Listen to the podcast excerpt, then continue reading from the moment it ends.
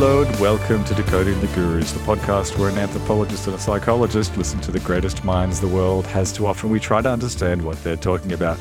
I'm Matt Brown, and with me is Chris Kavanagh, the plucky little Irishman from the Emerald Said Isle. with such Thank you. genuine enthusiasm, Matt. It's uh, what a welcome. It's inspiring how much enthusiasm you put into Yeah. that. I'm running out of material. I'm running out of fresh ideas. I'm getting stale. Well, you've exhausted all your classical science fiction and fantasy literature references. So, know, why don't you go into contemporary science fiction like the Picard to my Riker? See, how would that? the Luke to my Obi Wan. Yeah, you're Obi Wan. Yeah, I'm happy to be Obi. Yeah, see that way we both look good. No one has to That's get put down. Yeah. We're a team. There's no I in team, Chris. I also don't mind to be Riker or Picard. They're both good in their own I- ways. yeah, you you're probably more of a Riker, I think. I think I'm more of a Riker. You should see the way I get on the chairs. Deep Star Trek lore there. Yeah. That's Yeah, for you. Liam. yeah, the things are not good, are they, in the Star Trek Star Wars multiverse? I mean, the new editions, the things are disappointing. People are upset. Nerds are throwing chairs around. Uh, yeah, they Uh, are. Star Wars and I, I think, well, Star Trek, I only know that Liam Bright was disappointed with the new Picard season. That's all I know. Yeah, all these things are not great. Too many reboots. They need some fresh new ideas. You told me they're making a remake of Willow. Yeah. They're really scraping the bottom of the barrel. You said that, Matt, but Willow was great. Willow was the one with the big Tim Curry as the devil with the red prosthetic thing and camping around for the entire movie. What? Yeah, yeah, that that that, that does sound good. Unfortunately, I don't think he's going to be reprising the role for this one because he suffered an unfortunate stroke. So, oh, so there's not go- there's not going to be any Rocky Horror Picture Show two with Tim. oh no, you know what, Matt? I've just realized why I've confused you. This will blow all my geek cred to smithereens. I told you Tom Cruise was in Willow, right? And I told you Tim Curry Ah, was vamping around as the devil. That's not Willow. That's that's Legend. is that Caravan of Courage, the Ewok movie? no, that's movie? Legend. I just looked it up. 1985 Legend. Legend. which is I think a terrible film, but but a very enjoyable film because of all of the silliness in it. what about is it Labyrinth, the one that has the? It's the- not called Labyrinth. What the, what kind of pronunciation is that? It's Labyrinth. Labyrinth. Labyrinth. There's more syllables than that, Labyrinth. I'm sure. Um, labyrinth. Well, that's I, I kind of prefer that. Makes it sound like a TV show about a detective dog or something. Labyrinth. The singer that was in that. Sting. um, no, no. Oh God, it wasn't Sting. It was David Bowie. Jesus Christ. Sting, Sting. He was in the the one with the worms. Um. God, just imagine how angry all the nerds will be. Look, well, we're one of you. It's just, just not great memories. sorry, nerds. Yeah, sorry. Sorry, you big geeks. Uh. Speaking of big geeks, Matt, this episode this week is part of our tech season, and we're going to have an interview with someone who was a brand account on Twitter. That's pretty techy, right? And involved in weird mm-hmm, Twitter. Mm-hmm. So, since it is our tech season, Matt, I think this needs to happen. It's decoding the guru. Tech season. tech season. Tech tech tech tech tech tech season. It's decoding the guru. Tech tech tech tech tech tech season. Wow. Wow. And, Yeah. and you made this all by yourself. Is that right? Can you tell? Can you tell? It's not professionally made. A man of many skills. You continue to surprise and impress, Chris. Yeah, it was made by the digital equivalent of sellotape and plastic straws taped together to create that compilation. So, yeah, but that's right. It's part of our tech season. We kicked it off with who was that guy? Jerome Jaron Lanier. And he was he was all right. It was a good mm-hmm. start. Ease us in. Yep. We got the love Yep. machine, Lex Fridman, coming up. Old old Bubba Love Man. Yeah, and we'll be shooting some love right back at him. love will save us all. But we got him, and, and today we have Nathan Allebach. I think it's pronounced Allebach. I, I looked up the pronunciation. But before hmm. that, we have to take a little jaunt into, you know, I don't like to indulge in vendettas and personal feuds. It's all so beneath me to comment on people who have dared to utter my name on the interwebs. You've been, have you been dragged into the mud. I have Mm. kicked and screaming by a sense maker. Can you believe it? Came up behind me and just started making sense in my general direction without my consent, Matt. I didn't consent to this sense making enterprise. Um, no, he's kind of the opposite of a tech guru because he operates in the Jordan Peterson symbolic religious interpretivism space. He's more overtly religious than Jordan Peterson. Is one of his jobs is a religious icon carver. So there's that, and they look nice. I've seen some of the things that he's carved, but it is a guy called Jonathan Pageau. I came across him because he cropped up in a bunch of material. Aaron Rabinowitz was complaining about James Lindsay discussing religion with Benjamin Boyce and this guy, Jonathan Pageau. Then I heard him in a three hour conversation with Bret Weinstein about religion and then noticed he had episodes up about Alex Jones. He's appeared on David Fuller, was interviewing Jordan Peterson's wife and whatever. And I made a little snarky comment online, not like me. What? Yeah. Can you believe it? Chris. I, well, I, I was Mm. trying to tell people, I, I took some screenshots of the content that he appeared in and said, guilt by association or drawing reasonable inferences from somebody's pattern of affiliations and appearances. That was my point, right? It was a little dig to tell the sense makers and their cohorts that you can draw some relevant information from the types of conversation and who people choose to have indulgent conversations with. That was all I was saying. And I I made it clear at that stage I hadn't listened to his content, but the here was my priors. And I give a list of things saying I think you'll be anti woke sense maker, highly symbolic religious interpretivism guy, and completely fine with conspiracism and like right wing partisanship stuff if he's chatting happily along with Hmm. James Lindsay. That was it, right? Mm. That was your prediction. That was my prediction. Subsequently, lots of people, including Jordan Peterson, got upset at me for drawing inferences without listening to the content. But, Matt, do they not know me?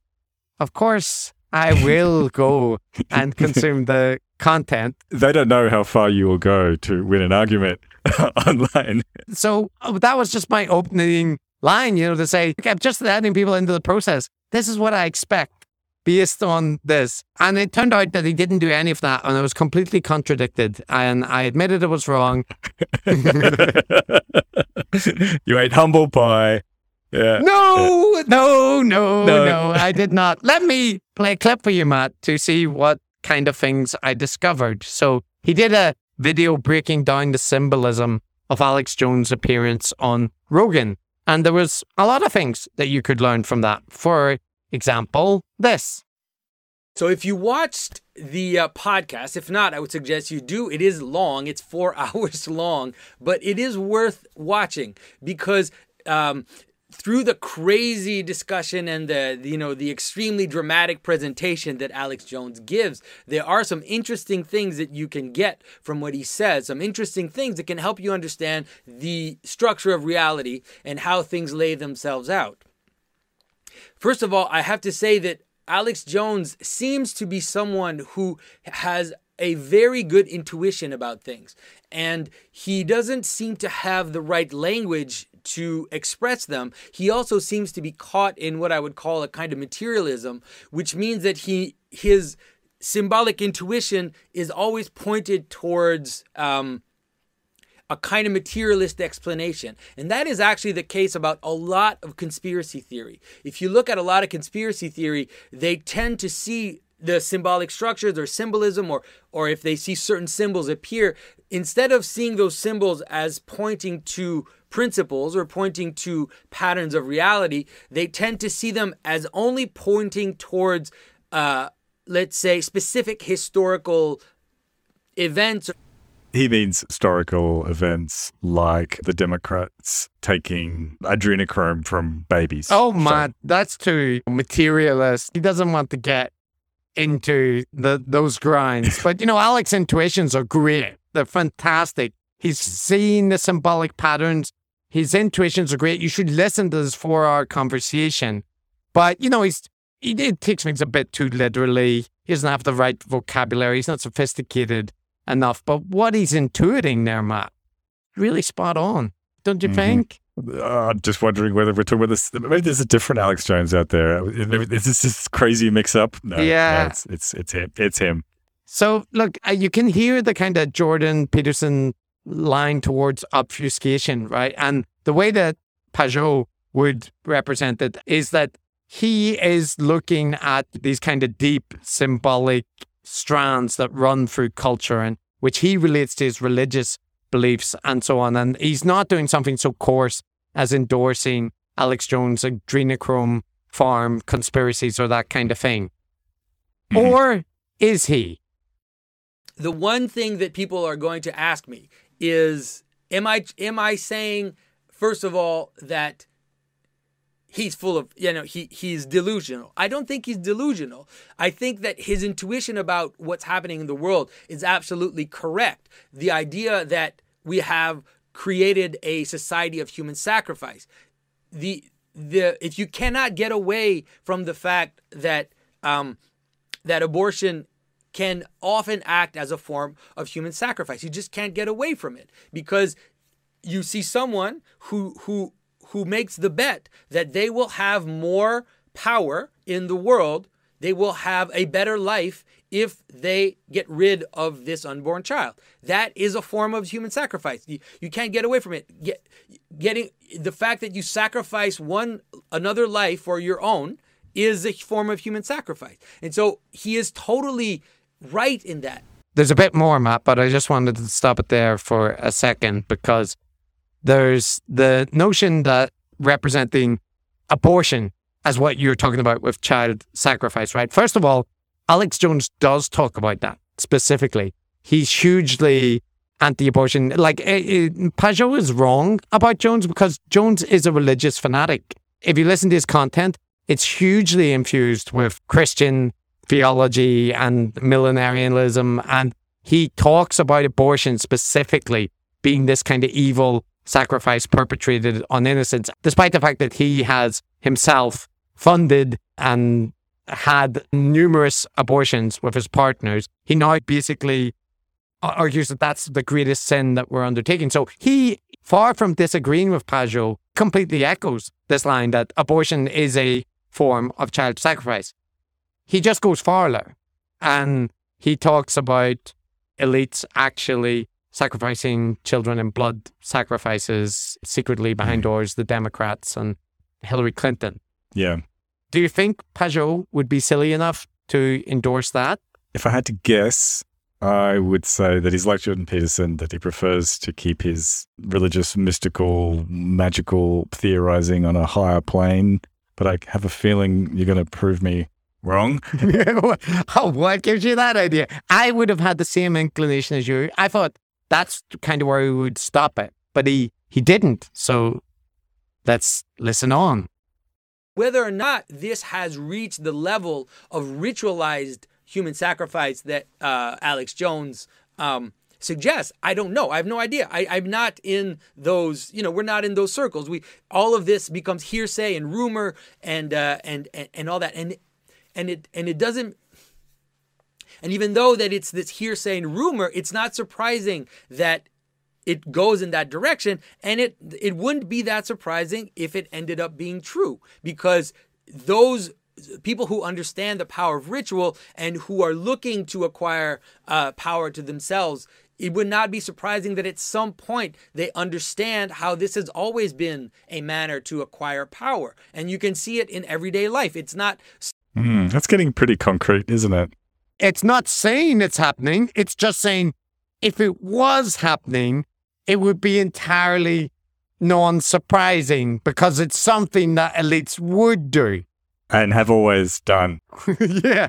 So you get that common guru thing where, you know, we've seen it with John Campbell, where he's saying, I'm not saying, other people are saying, or I wouldn't endorse that, but I wouldn't say it's wrong. And it gives you that like detachment. You never directly said, that children are being sacrificed in adrenochrome farms, but you didn't tell your audience that you think that's a silly idea either, right? You got the best of both worlds. And if I talked to No. I would just put it directly to him. So uh, are adrenochrome farms a complete stupid conspiracy, regardless of, yeah, yeah, the symbolic resonance, whatever. But in reality, are elites taking the blood of children to do ritual sacrifices? And he wouldn't like those questions, right? He'll just say, well, it's more about the symbolic reality and so on, because he doesn't want to directly endorse such outright conspiracism, but he wants to play footsie with it.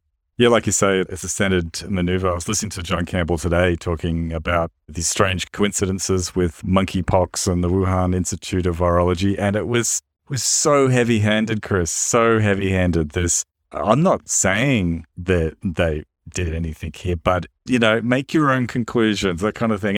You could say it was a bit naughty of them to put that in, really. I'm not saying that, but some people might say they were a bit naughty to put that in. Some of you may prefer your senior medical advisors not to have a potential, no, no, one's saying it's a conflict of interest, of course, but a potential apparent conflict of interest as a cynical person might view it. Some of you may prefer that. So it's a pity that very senior people sometimes appear to have a potential uh, conflict of interest. Um, no one's saying that would result in them promoting a particular drug, of course not. Uh, but um, it's an apparent conflict of interest. You can decide. You don't need me to tell you what to think, do you? It's a huge amounts of money.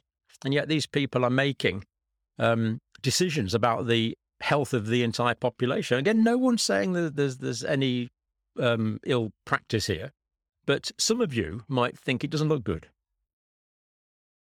Some of you might even suspect it does affect uh, does affect decision making. That's not for me to say.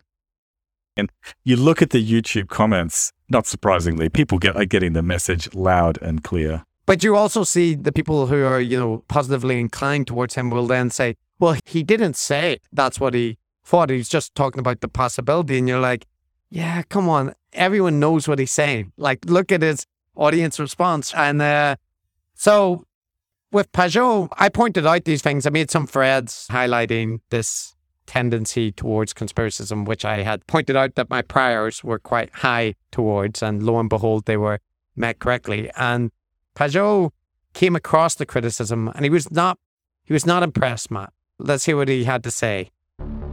two weeks ago now. I'm not even sure. Time really flies. Some guy that I never heard of who runs a podcast called Decoding the Gurus, I guess, uh, kind of went after me on Twitter. At first, he was going after Bret Weinstein, but then decided, I guess, to go after me. And, uh, anyways, he he has the usual kind of you know dismissive new atheist tone, and I was gonna ignore the guy, but then uh, David Fuller from Rebel Wisdom and uh, other people that I respect, you know, said that uh, this is important that I should pay attention to it. But really, I'm not gonna I'm not gonna answer too much. But one of the things that this guy uh, attacked me on is here's one of the tweets. He said he's uh, talking to David Fuller and he says, Here, Jonathan Pageau saying Alex Jones' intuition are absolutely correct that abortion is a human sacrifice for power, and that he would not be at all surprised if the elites were engaged in, in ritual sacrifices. And so this was, of course, his big proof that I am. Uh, off that I am off the rails, that I'm some kind of understand what I'm talking about. But I thought it could be a good opportunity. What sacrifice is, why we sacrifice, So that's that's the introduction. Mm, okay. All right. Okay. So he hasn't responded yet, but you know, you put it to him, as we just heard. I think he's not impressed, but what you tweeted to him was a pretty fair reflection of what he said. So Yeah, and the video. This is an hour-long video that he made about human sacrifice. In in response, he flashes up my tweet, but this is how he frames it. One of the issues that we see with a lot of these kind of new atheist uh, types and this kind of new atheist rhetoric is that they often act as if religion is this thing completely set aside in human behavior. And so they create a box called religion. And then they look at what's going on there, and they they uh, they just see it as some kind of aberration or some kind of strange behavior that humans are having. And because they don't they don't seem to want to connect the ritual, uh, let's say, religious behavior with other types of behavior or other types of regular behavior that humans have, then they find it very strange when other people do that. When I, let's say, if I try to explain how certain behaviors today are akin to sacrifice, I've done this not only in terms of abortion, but in terms of in terms of war. For example, I've talked about uh, how we'll get we'll get to it. I've talked about how certain acts in war are very much akin to human sacrifice. Um, and so that's the problem. It makes it very difficult to engage with these types of people because they're not really trying to understand why people would sacrifice in the first place. How did this happen? How did humans start to sacrifice? Once you start to ask those questions, then all of a sudden you get larger categories of human behavior and you can you're able to understand why it would happen that sacrifice would be developed and why it is delusional. It, it really would be a strange delusion to notice that sacrifice is a human universal, but that today, for some reason, we don't do that anymore. Nobody does that anymore. Nobody sacrifices. And of course, nobody uh, uh, participates in human sacrifice because, you know, we're so evolved that we would never do something like that. But I think that it's really the blindness of not understanding what sacrifice is. It almost sounds like he um, he has an interest in anthropology, almost um, the study of ritual um,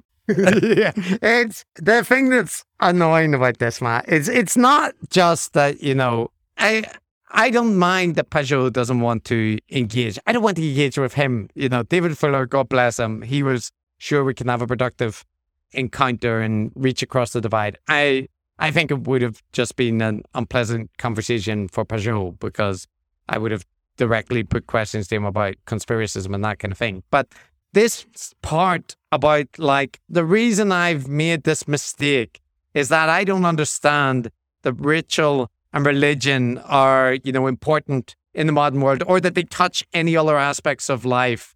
And I've got no interest in the history or the psychological effects of taking part in rituals or traditional imagery or any of those things. He's got me nailed, man. He's got me right down. He's got me right down. But it's so yes, he's completely wrong because that's my uh, specific area of academic expertise, and it's the thing I've probably spent the better part of two decades focused on. But it's it's more that he didn't just Google. You know, he made an hour long video. He took the little tweet out and all that, and he he didn't just spend ten minutes to Google my name or, you know, look up something just to see, oh, what's this guy about? Like, if he looked at my profile even for a minute, he might have noticed that it says cognitive anthropologist interested in conspiracism, radicalization, and religion and ritual psychology. right at the top. My pinned tweet is a long thread about rituals and religion in Japan. And counter to the image that I don't think the ritual impacts any other part of life. I published articles about non-religious rituals. Like I've written, I've written encyclopedia entries about what ritual does in human society and through evolutionary history. So that was annoying. But it's more that I know what he's going to do, right? I know that what he's going to do and what he does go on to do is to present human sacrifice as being well, look, when the military sends people to war, isn't that really a modern form of blood sacrifice for the nation? Mm-hmm. And doesn't that, you know, are we really so different from the ancients that we like to look down upon? But no, Matt, that's not an insightful uh, insight. There's an article that I teach every single year by Carolyn Marvin and David Ingle called Blood Sacrifice in the Nation revisiting civil religion. There's an article that came out just a couple of years back. Ritual human sacrifice promoted and sustained the evolution of stratified societies. This was in Nature by Joseph Watts. I also teach that. So, this notion that nobody could have an interest or connect these, mm. like state, sacrificing the state to ritual practices, they did. Mm. Anthropologists have done it for decades, and it, it does not mean that Alex Jones is very insightful. It does not mean that adrenochrome farms are plausible. And that's what the critique is. The critique was not draw an analogy between the modern state and the sacrifice of children to like pre-industrial societies requiring that men fight in war bands or whatever. There are parallels there, but uh, Mhm. yeah. Yeah. Yeah. Uh, So- I feel your pain. We all feel your pain, Chris. We're all very sorry. That uh, that would be upsetting. yeah. Look, it's not an indulgent thing. It's not an indulgent thing. But I'm rebutting a sense maker who's made an error. And it- look, I'm gonna I'm gonna end this short rebuttal segment with with one point. So you could, you know, he manages to go one hour and he never addresses the prominent conspiracies around child and human sacrifice today. He never addresses those, right? Quite an oversight given the ecosystem he exists in. But he does at the end return to the point of, you know, he's been talking about all these symbolic sacrifices. So what about actual sacrifice? You know, the point that I originally criticized him on? And let's hear what he says in the, the rebuttal video about that. Let's get to the second part of the tweet that I said that I wouldn't be surprised if elites engage in ritualized human sacrifice. Now, I'm not saying that they do. I don't know if they do. I'm saying I wouldn't be surprised if they did. And why would I not be surprised if they did? Because I look around me and I see that criminal syndicates use killing as initiation methods. They've used it for thousands of years, whether it's the Spartans or whether it's the Hells Angels. They use killing as initiation mechanisms. And, and I'm not saying that all the elites function as uh, criminal syndicates, but there are certainly some elites that function as criminal syndicates. And to the extent that they function as criminal organizations and syndicates, and they use the same patterns and structures as, as the mob or the mafia or, or, or other criminal syndicates, then why would I be surprised that they use that they would use killing as initiation sacrifices? I mean, I don't know if they do, but I wouldn't be surprised if they did because it's a human universal. And you see it in civilizations that date thousands of years ago, and you see it in the streets of big cities today. And so I don't I don't see why that's weird. And I, it's only weird, like I said, for someone who creates a weird little distinct category called religion, a category that they don't understand. That's you. You, an- Is it? you anthropologists are famous for this, aren't you? You take religion, you put it in its own little box, and you think it's not connected to all the other things human beings are doing. You just, man, wha- it's only weird, only weird to people who don't understand religion that the thought that elites are engaging in human sacrifice regularly is implausible. That the Democrats are harvesting the blood of infants. It's only a silly conspiracy to people that haven't properly considered the mafia. The- it's like, uh. Jesus Christ, he is doing the Alex Jones thing. Yeah. Is it right? He's doing it. He's just like he's almost not brave enough to directly endorse them. So he he has to add in a layer of plausible deniability. But he is endorsing them. He didn't change his stance No. From the first video. Yeah. So he just added an hour of waffle Yeah. uh, to uh, uh, uh, to make the same arguments. Well, you know, it's part for the course, isn't it? Different gurus flirt with, double with, play footsies with, or jump in with both feet into the concrete conspiratorial world. And, you know, Alex Jones, to his credit, he jumps right in there, you know? He goes all the way, balls and all. He does, but you know, that's part of what my issue is. Matt is like you can regard it as well. You know, he doesn't. It's not like all his content is pointing people towards Alex Jones or blah blah blah. Alex Jones just a week or two ago, when the kids were slain by the school shooter, was again positing that it's possibly a false flag attack by the government, and he tried to, you know. Avoid directly insinuating this time that the children didn't die, but he still strongly implied that it was a politically motivated and organized event. And Pageau told his audience, go, G- Go listen to go check him Go out. check him out. He's got lots of um, insights, lots of important things to say that people need to hear. And actually, now you mention it, I did hear some of that from Alex Jones. And actually, Alex Jones does exactly the same thing, which is that now I don't know that this was a false flag, but It wouldn't surprise me if it was. wouldn't Right? surprise me. That's the thing. It's the exact same. they don't get it. So Jonathan Pageau thinks or like wants to frame it to his audience that it's atheists being intolerant of religious people. But it's not. Religious people don't have to do that. my family are all Catholics. None of them recommend Alex Jones, right? Like, I hate this way that Jordan Peterson and, and others like him use religiosity and eh, religious symbolic interpretation as a shield Mm. for their particular brand of politics and conspiracism. And that's what Jonathan Pageau is doing as well. He might be more religious than Jordan Peterson and take more interest in the symbolism. uh, Unbelievably, that seems to be the case. But he is the same in that, you know, it is not a religious Yeah. thing that is making him say, I can't say that elites are not sacrificing children. Yeah. It's a slightly more sophisticated veneer than Alex Jones, but inside of that is just the same box of howling crazy. You can't get away from that, Yeah. I think. Yeah. And you can, the thing is, you could have um, probably perfectly nice three or four hour conversation with Jonathan about biblical interpretations or the iconography of mushrooms in the Bible. Yeah, you could you could have a great conversation with Jordan Peterson about the symbolism of the entwined double helix, and then it'll end with him saying that you can see the molecules if you take enough LSD. And You can move your level of apprehension up and down from the micro level to the more macro level. And, you know, at the highest level of your consciousness, you can apprehend the most general ideas, and at the lowest level, very specific. Well, the question is how far down the levels of analysis can consciousness go under extreme conditions? And so, and I said this was speculation, but I've seen these dual, they're often dual entwined serpents. They're very common. And so, well, like I said, this is in the realm of wild speculation. But I know what Crick thought about the origin of DNA.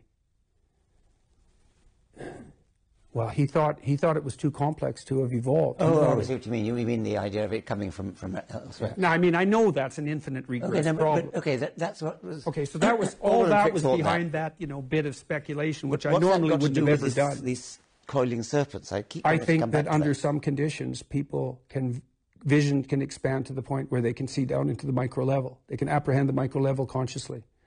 You think that our consciousness can extend down to the micro level, Yeah. to, the, to the level of I do. micro, the micro, micro, micro level of, Yeah. of, of, of, of, of DNA. Okay. Well, since we're on this topic, I have taken extremely high doses of psilocybin. but I mean, I think I think at the kernel of it, there's an awful lot of abstraction and obfuscation and complexity, and these cloud castles being built on top of it. But I think at the very base of it is uh, just a nugget of rolled gold, pure crazy. Yeah. And it's it's that notion that they just keep saying it's really complicated. It's a very dense, it's difficult, you know, this is really interpretivist stuff. And that's just a, a shield against if you state it plainly and directly, it's stupid.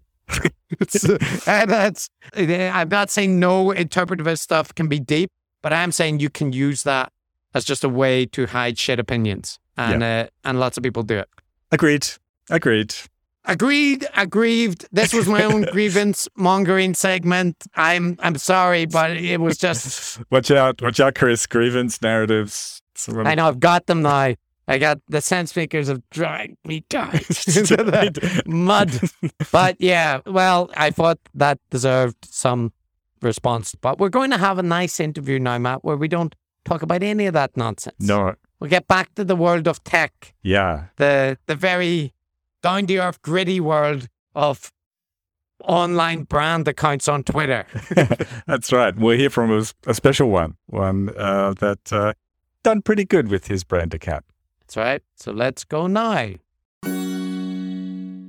Okay, so welcome, Nathan. Thank you for joining us. That's right. Yeah, it's my pleasure. Stoked to talk, guys. Matt, you're here too. Just just in I'm here. case. yeah. It's good to be with you uh, again. I'm, I'm I'm joining you from Anzac Day. That stands for Australia and New Zealand um, Army Corps. This is the day we celebrate all the wonderful things the military did. But I'm taking a break from that, from the various rituals and ceremonies, and taking time to be with you both. Happy day. That's good. And we've brought Nathan here just to talk about uh, that topic specifically. Australia and New Zealand. Uh, it- it's a military day. He's a I'm writing a thesis on on that topic. yeah.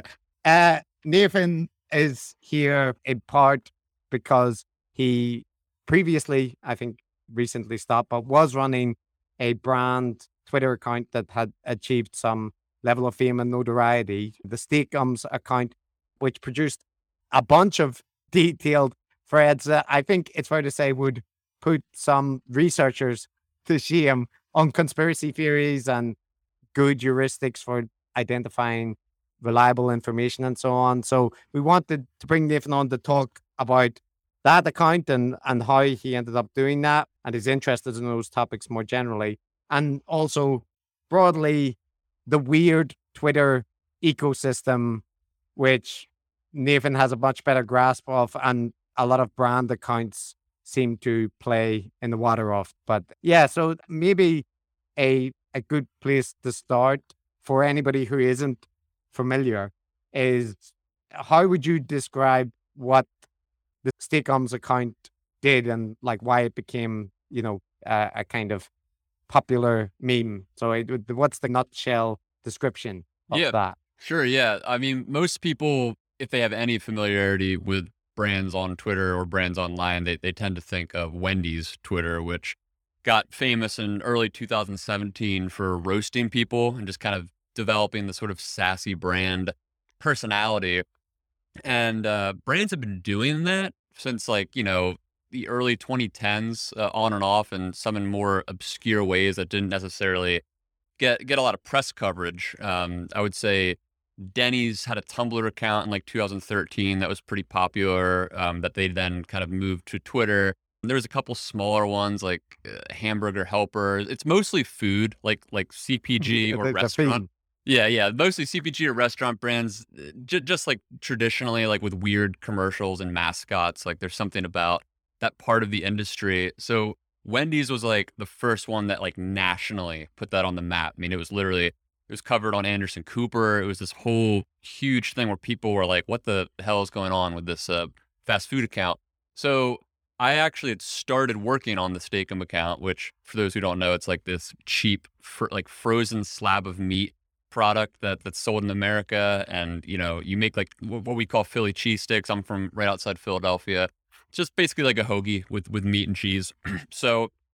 Uh, uh, yeah, hoagie like a sandwich. I don't know how I don't know Yeah, how collo-. I don't know how colloquial hoagie even is, but um, so That was helpful. yeah, just I'm just putting it out there for anybody. Um, so so yeah, I I started working. I, I work for an advertising agency, and we started doing work on this account in like 2016, and then by 2017, after this whole thing with Wendy's had already kind of taken off, I had proposed to the the client, you know, for us to to do this on on Twitter as well, and it was basically a blank canvas. So like the account didn't really have a following comparatively to Wendy's, which is a, a pretty large national fast food chain. Steak-umm was mostly regionally based, so it didn't have like it had some name appeal. Like it was kind of a meme over the decades, like eh, kind of funny food brand. So some people knew what it was, but it wasn't huge. Um, so it didn't really have like this built-in following that we had to build from scratch. So eh, 2017, I started messing around with it. The client just didn't really take it too seriously because they were like, "Oh, this is you, you know, it's it, who cares? Like who's on Twitter even? Like Twitter is not as popular as Facebook or these other platforms like YouTube." So it was kind of just an oversight, and I just spent a lot of time in these weird Twitter, what, what is what is referred to as weird Twitter, which is this kind of niche subculture that really was one of the first subcultures that kind of grew into a lot of what we see now as like the ironic humor that makes up a lot of how people post on Twitter, which is just kind of sarcastic and I call it irony poisoned. Like everything is just bizarrely framed and, and meant to be nonsensical, sort of dadaist in a way. Um, so we, we I started playing around in some some of these circles. The sort of weird backstory to why is because when I started working on the account, I had noticed that whoever was running it before me, when it only had like a thousand followers, was pretty inactive. But whoever was running it before me had blocked like two or three hundred accounts, and I'm like, who are all these people? And I, I started going through, and I'm realizing they're all weird Twitter people. So I'm like, oh, there's got to be some history here. Like something must have happened. Sure enough, there was this whole thing where I guess the previous social media manager who was running this account had uh, been kind of like had a weird run in with some of these weird Twitter accounts where they would harass the brand and then the brand blocked one of the larger ones. His uh his handle was Boner Hitler. So this this guy, um, he he had a big enough following, like ten thousand plus followers, where when he realized he was blocked by Steak, I made a whole like stink about it, and then got all these other people from Weird Twitter to harass this brand. So the brand just went on this blocking spree. So when I got a hold of the account, I unblocked all these people and I started engaging them in a kind of like tongue in cheek, self aware way where it was kind of like, you know, I, I shouldn't have blocked you all, like almost like humanizing the brand in a way where it felt mu- much more, um, yeah, just personable and less like corporate. Oh God, like how do I interact with these weird people? Um, so that really was what initially planted the seeds for the account to uh, to get traction, and then over time, as I just got more comfortable, like figuring out what the voice would be, it, it evolved. It evolved into like cultural commentary, I guess, like you alluded to, Chris, which is just like talking about like the problems in society and like media literacy and all these things that ended up kind of becoming these viral moments um, that snowballed between like 2017 and then 2021 uh, when I which I just stopped running it a few months ago. So very uh yeah very strange kind of corner of the internet, but in a, a weird roundabout way, weird Twitter birthed the brand and like also inspired a lot of the the weird brand stuff that you see in general on the platform. Yeah, so there's uh, a few other corporate accounts that have taken like a similar kind of line in terms of being, you know, lighthearted or satirical or ironic or whatever, to varying degrees. But probably your handling of the Steak-umms account was unique, I think, in um, doing quite substantive threads on topics like folk epistemics and science literacy and conspiracy theories. So I think that's something that really made what you did stand out. Yeah, I think so. The first time I experimented with that, it was kind of on accident because in interacting with these weird Twitter groups, which evolved, as you guys know, when you're on Twitter, there's a million subcultures. So like over time of being on the platform, you kind of like naturally filter in to different groups or echo chambers, whatever you want to call them. Like there's library Twitter where it's just full of librarians. You got like parts of like the medical community. You've got anime fans. You've got what what they call stands of various pop you know pop culture figures or singers or whatever. So we would kind of like stumble along, right? Like you, would start, you'd see a viral tweet, interact with it. Suddenly, all the people in that bubble would start to interact with the brand then, and you'd get this cross pollination of groups. So along the way, I was just tweeting and figuring out like what is sticking with people. And those threads early on, before they ever even went viral, I was realizing they were sticking with the audience a bit.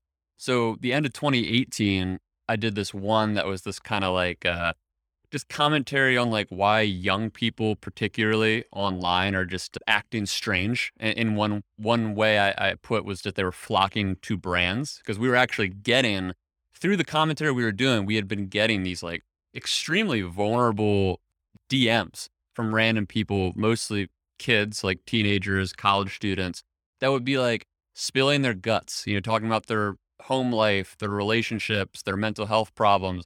I'd be getting these messages through the brand account like, what is going on? Like, like why? if I was a person struggling, like, why would I reach out to this frozen meat brand? So this thread I originally did in 2018 was just kind of like a commentary on that. It was like, okay, just as much of the analysis that you guys have done that others have noted the past few years, you know, the sort of uh, so growing societal distrust and and you know rising inequality and kind of the doomerism we see in culture, all these kind of compounding variables as I saw them pertaining to why some random kid would reach out to a brand like this. And that that took off then. And then everybody was like, why is this frozen meat brand doing commentary like this? Like this doesn't make any sense. And and then to to my knowledge, I think I was the first, Steak-umm was the first brand to have like viral success through those long form threads because it is a very unconventional uh, way. Now, now you see threads a lot more like with public figures, but especially a few years ago, like they just weren't as common of a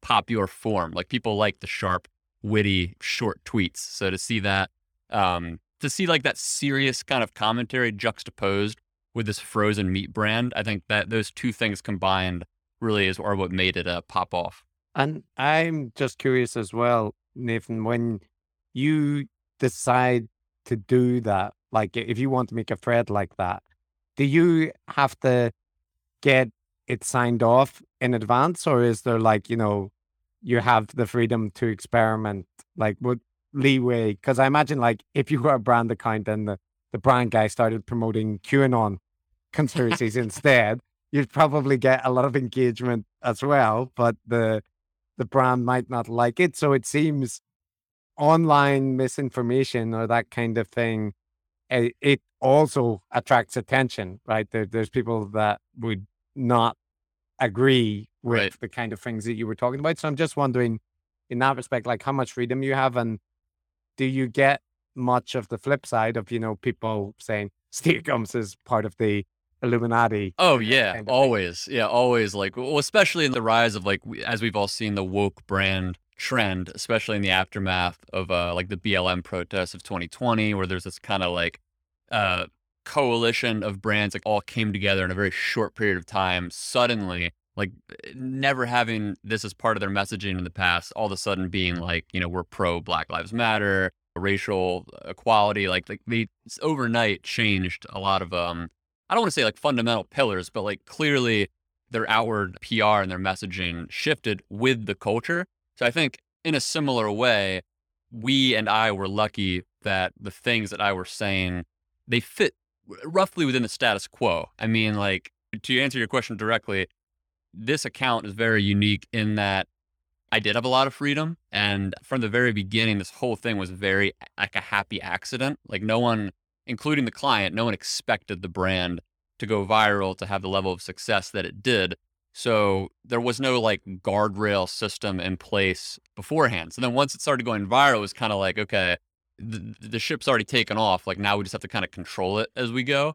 And then the client, I mean, there's like a four or five, or no, it was five year client relationship we had with them. And, you know, there's a lot of trust built into that relationship that allowed me as like a, a writer to be a, and, and person, you know, putting together these thoughts to make sure because you, you guys know this, like when you're when you're tweeting things from any perspective, like unless there's certain shit posters who they don't give a shit about how their content's received. But if you're trying to put ideas out there, unless you're the kind of person who just can like post and then log off and not worry at all about the backlash, which is nobody, like 1% of the population, you have to like consider all of like the the caveats and the nuances and like thinking like 4D chess, like how do I get four steps ahead Mm. of what backlash I might get from this group or that group. So there was a a lot of thought that had to go into these threads. And if I had a, a corporate bureaucracy trying to edit and refine that along the way, I don't think it ever would have would have worked. So it was kind of anomalous in that way.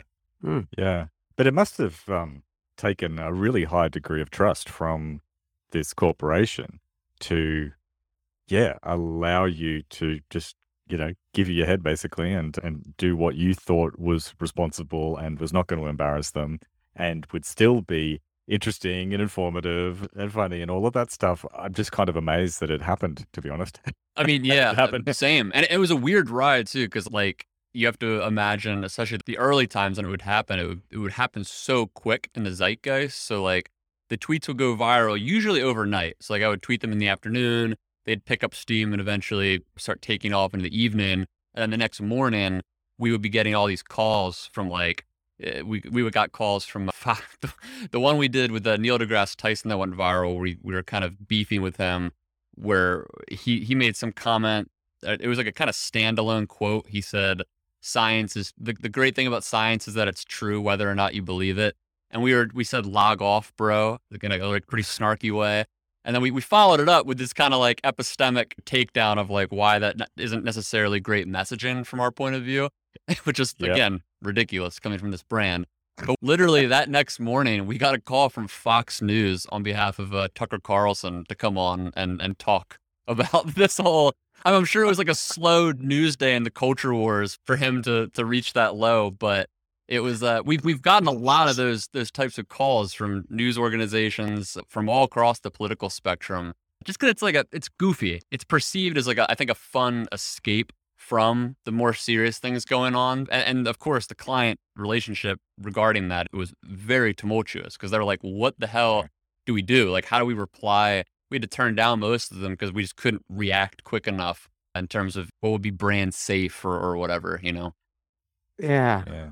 yeah. That's uh, it's a it is a bizarre situation to be in, and I guess it related to that is I've seen, I'm sure you've seen as well, Nathan, that although people like Matt and myself were very appreciative because the threads were just good, they they were like good information, but I seen some reaction from a couple of disinformation researchers, particularly people that are lean more lefty, right? That they kind of were like, this is a corporate account. It's giving information, but never forget that it just wants to sell you processed meat, right? Totally. And then, Yeah.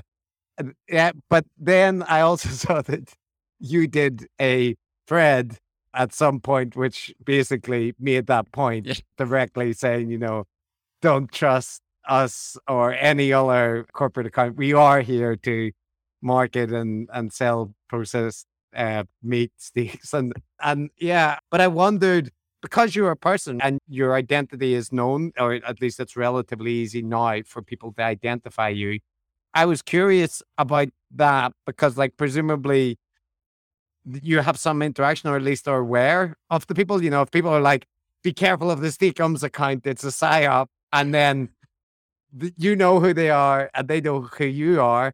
It, it is this weird thing where, like, well, what you're criticizing Nathan, the person, Yes, yeah. um, as well. So I just wonder about that dynamic, uh, like how to manage it or how to react to it. Oh, I could talk about this for hours. It's yeah, it's an ongoing tension, and I think to to what you were pointing to before, like that sort of uh, meta self awareness of the brand. In large part, I think that was probably one of the leading the leading contributing factors to its success because it created this sort of it, it worked in two ways. It created an armor against exactly what you just said, where critics can say, "Hey, this is propaganda. This is like a corporation co-opting, you know, the language of po- our politics or our movement or whatever."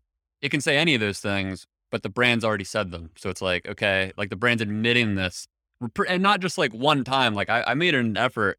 If you go through the threads that I've done over the years, like I made it an effort to say in almost every single one of them, and if not every single one of them, just to to kind of like remind the the consumer or the user of of what the interaction just and I know you guys you guys have touched on this as well, like the sort of inevitable parasociality of, of like Mm. interacting with public figures and brands and just any kind of media where like you it's it's inevitable. Like we just assign senses of credibility and authority to to figures that we're consuming with any degree of trust and it's so important to always caveat always remind people like you have to like like you guys are saying you can take the information for what it is and if it's good information if it stands on its own then that that's great like you can take from that what you will but it is also important to remember the why of, of where that information is coming from like what is the function of it uh, of the the the perpetrator of it? Like in this case it's a brand trying to sell you products. So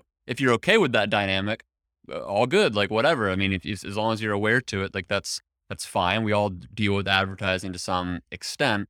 But if you're not aware to it then that can become a pretty serious problem and it, it speaks to the sort of depths of our uh, our media literacy crisis in terms of just people turning their brains off when they when they get some kind of fuzzy entertaining rhetoric thrown in their face where they're like oh yeah this sounds good. I agree with this or that's that's fun. That that that kind of provoked me in a way. I like that. And then all those like critical thinking uh senses just turn off. And that was definitely something i was hyper cognizant of uh throughout the the tenure of running the account.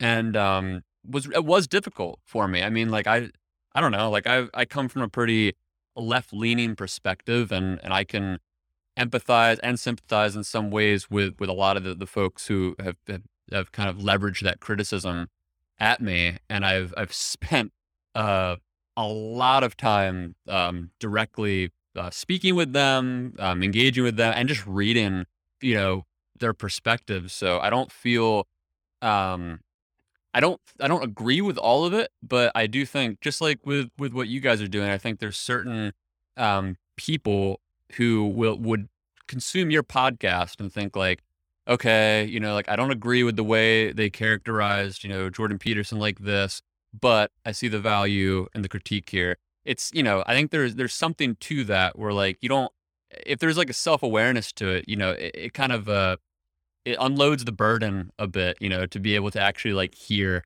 hear what people are saying. And that's personally that's always what's helped me deal with the tension is just kind of like I really do try to take a step back, even even when it's like we all know on Twitter, it tends to be really aggressive and, and spite driven. You know, I tend to take, try to take a step back, remember where they're coming from, even if there's like sarcasm or hate or whatever kind of laced in it, and try to pick out you know the the truth of the criticism because I think there's there's always value in that if if you can uh, stomach it, you know. I've read through all of your threads uh, this morning. Actually, I've seen, I'd seen some of them before, but I read through them all again. And you're quite right. You do emphasize that. Hey, I'm just a corporate account trying to sell you meat. Remember. And without blowing smoke, I'll just say that they are good. Like the content is good. It's well informed and it's good advice. Like you said, the content matters. So it's obvious for somebody who would be reading those tweets from there, they could see that it is authentic, it's good material. You emphasize that, hey, I'm a dude running a corporate meat account, and that's a very healthy thing. I mean, what Chris and I often emphasize is that we're a pair of mediocre academics, milk toasty, liberal lefty types. So that's gonna these are our opinions, but just like Brian's saying in Life of Brian, you know, don't follow me. Think for yourselves. You, you do not, and I think that's the big difference when you look at some of the more toxic and pernicious influences out there. They don't tend to do that. They do the opposite, in fact. Yeah, and I, I do think, yeah, it's really tough to even when you do remind the audience of that consistently. Like, it's just at a certain point, I don't know if we were planning to get into this at all, but there is just, it's unavoidable to kind of create a cult ish personality around yourself uh, at some degree. I mean, I already, I, I'd wonder uh, to kind of turn it back around on you guys if you've discussed this in the past, but like, as your show has grown, obviously, like anytime something grows, like whether it's a public figure or a group or a media publication or a brand, it, it kind of takes on a life of its own eventually. And I do wonder, like, just as with the brand, we over time, you just develop these kind of cult followers. And there's a certain language, like, I don't know, in, in comedy, you call them uh, like bits, or in like journalism, you call them beats, like kind of recurring things that you talk about that kind of become part of your personal brand or whatever it is, like whether it's things you discuss on your show that become like that regulars attach themselves to, or uh, you know, just jokes that kind of become like insider jokes. Like these are all things that contribute to the parasociality that that comes from uh, consuming any kind of medium or media, and that's definitely something that happened with the Steak-umm account. And I think the criticism of of what you, what you guys have just both laid out, I don't think I don't think being self aware to that necessarily like negates the criticism. I think the criticism can stand valid on their own. Um, the self awareness from the from the vantage point of the brand, the self awareness is just another tool to market the brand. It's kind of this like it's referred to as like anti-marketing in the industry, which is just kind of like when you see ads that intentionally position themselves like they're poking fun at themselves, like we're not like those other brands. You know, we're like one of the cool self-aware brands, and that's it. All it all eventually plays into itself from a brand's uh, perspective, and I I think similarly, like from from any guru figure, like even up to Trump, where like all all press is good press to certain um, the figures and certain and certain forms of media. So I do I do wonder like I don't know if you guys have discussed this at length with your show as you've kind of continued to to grow in the, in this sort of culture war space. Have you uh, dealt with that kind of like blending at all, where you guys are kind of becoming the gurus as you uh, decode them yourselves?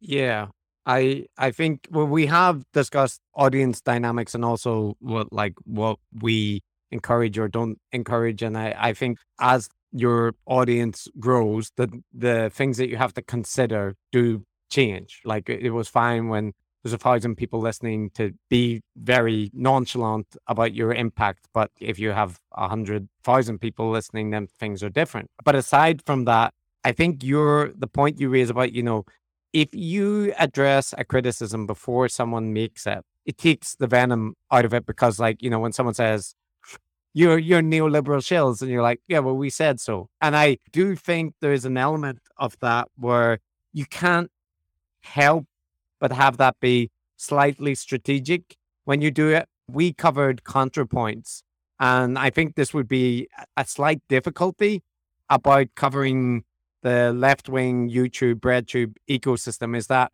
there's a lot of ironic, self referential humor. It takes the criticism that you might make and they do it themselves. So, like, if you're doing what we kind of do and you comment on a piece, but they've just said the joke about themselves, it inoculates them. And I recognize that from in academia, when you write a paper, you should have this section which is called limitations. On one hand, limitations exist to tell people what the problems and potential drawbacks with your paper are. But on the other hand, it exists so that you can say, I already thought about that Right. and I already said it's an issue. Way ahead of And you. I- I- yeah. And I think those two things, they're hard to take out. So on that aspect, I I think it is good and there's there's a genuineness to preempting criticisms that people might have. But there is an element of it where you point out simply acknowledging it doesn't actually mean that you've dealt with the the problem or the the critique. Might you might have some different thoughts about the parasociality and that kind of aspect though. No, I agree with everything you said there, Chris. But like a different part of what of Nathan's question was the sort of audience capture and the parasociality and the relationship you have with people who listen to you. And uh, I can remember a few times when I've felt just a tiny bit uncomfortable because it felt a little bit like somebody maybe liked us too much.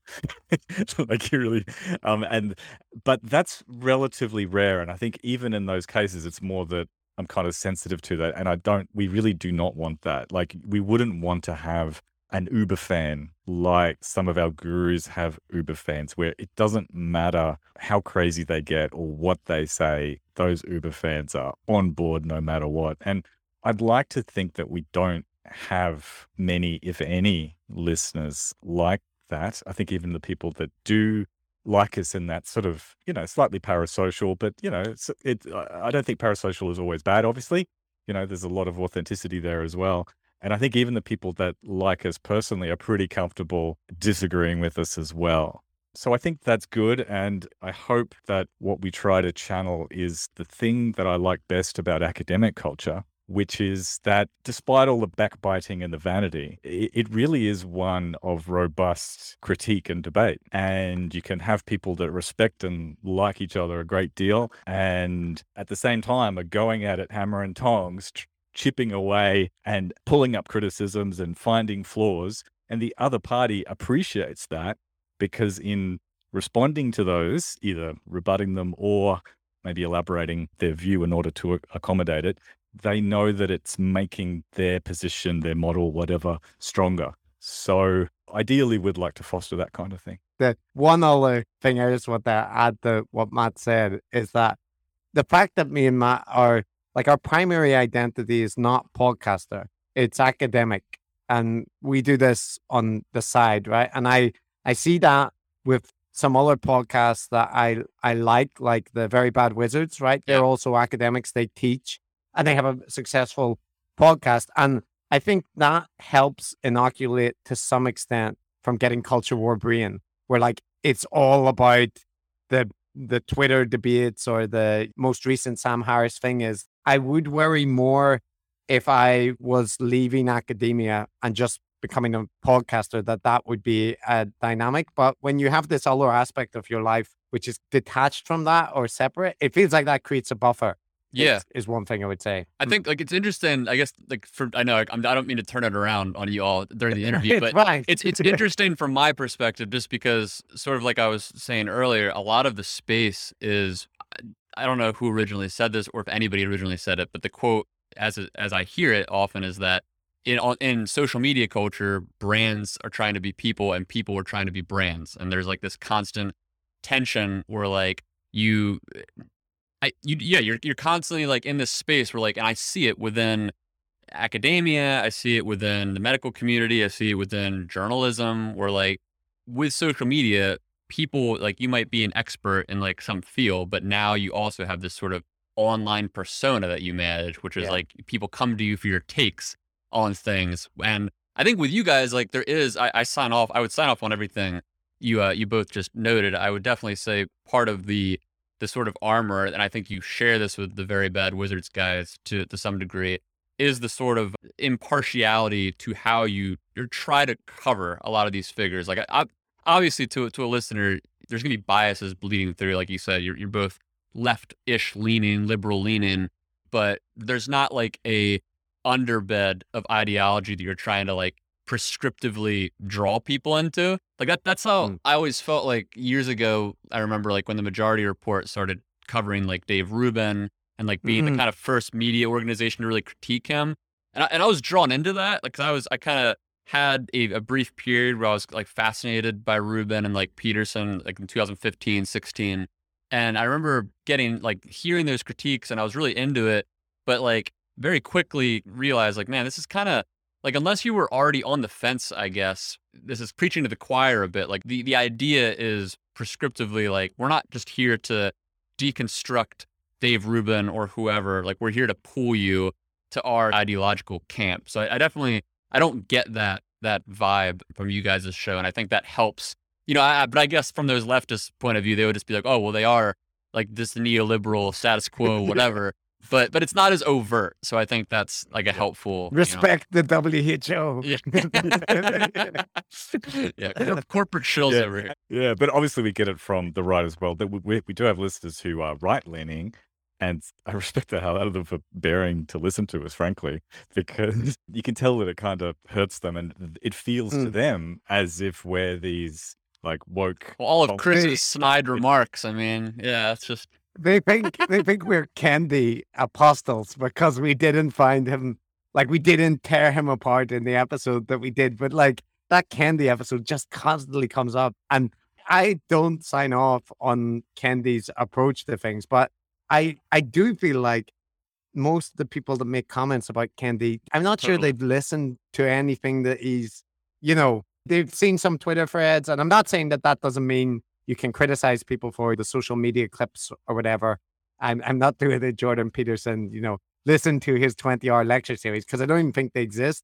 But I mean, the format of our show is we take a piece of content and we look at it, and then we look at the stuff that's in that content. And in the content that we looked at with Candy, it just it wasn't that bad as compared to like lots of the guru figures that we look at. But in any case, it doesn't matter. There's a whole bunch of people that are convinced that our goal is to spread the gospel of Saint Candy. yeah. You won't, you won't be able to please everybody in that in that way. I mean, it's just because it's like it's like the both sidesism journalism conundrum where like if you try too hard then to like lean in where there isn't a a critique, then you just weight it in a way that it shouldn't be weighted. Like now you're just kind of forcing something that isn't there. I mean, again, not like you said, not that there aren't critiques there, but I think it's more honest from your point of view, you know, to, to critique it as you see it, and not try to make stuff up or, or push it just for the sake of some arbitrary mm. balance. Because you're, not, you're never going to find that balance, no matter who's listening. So, And Neve, I have a question. It was kind of spurred by I read recently this Vanity Fair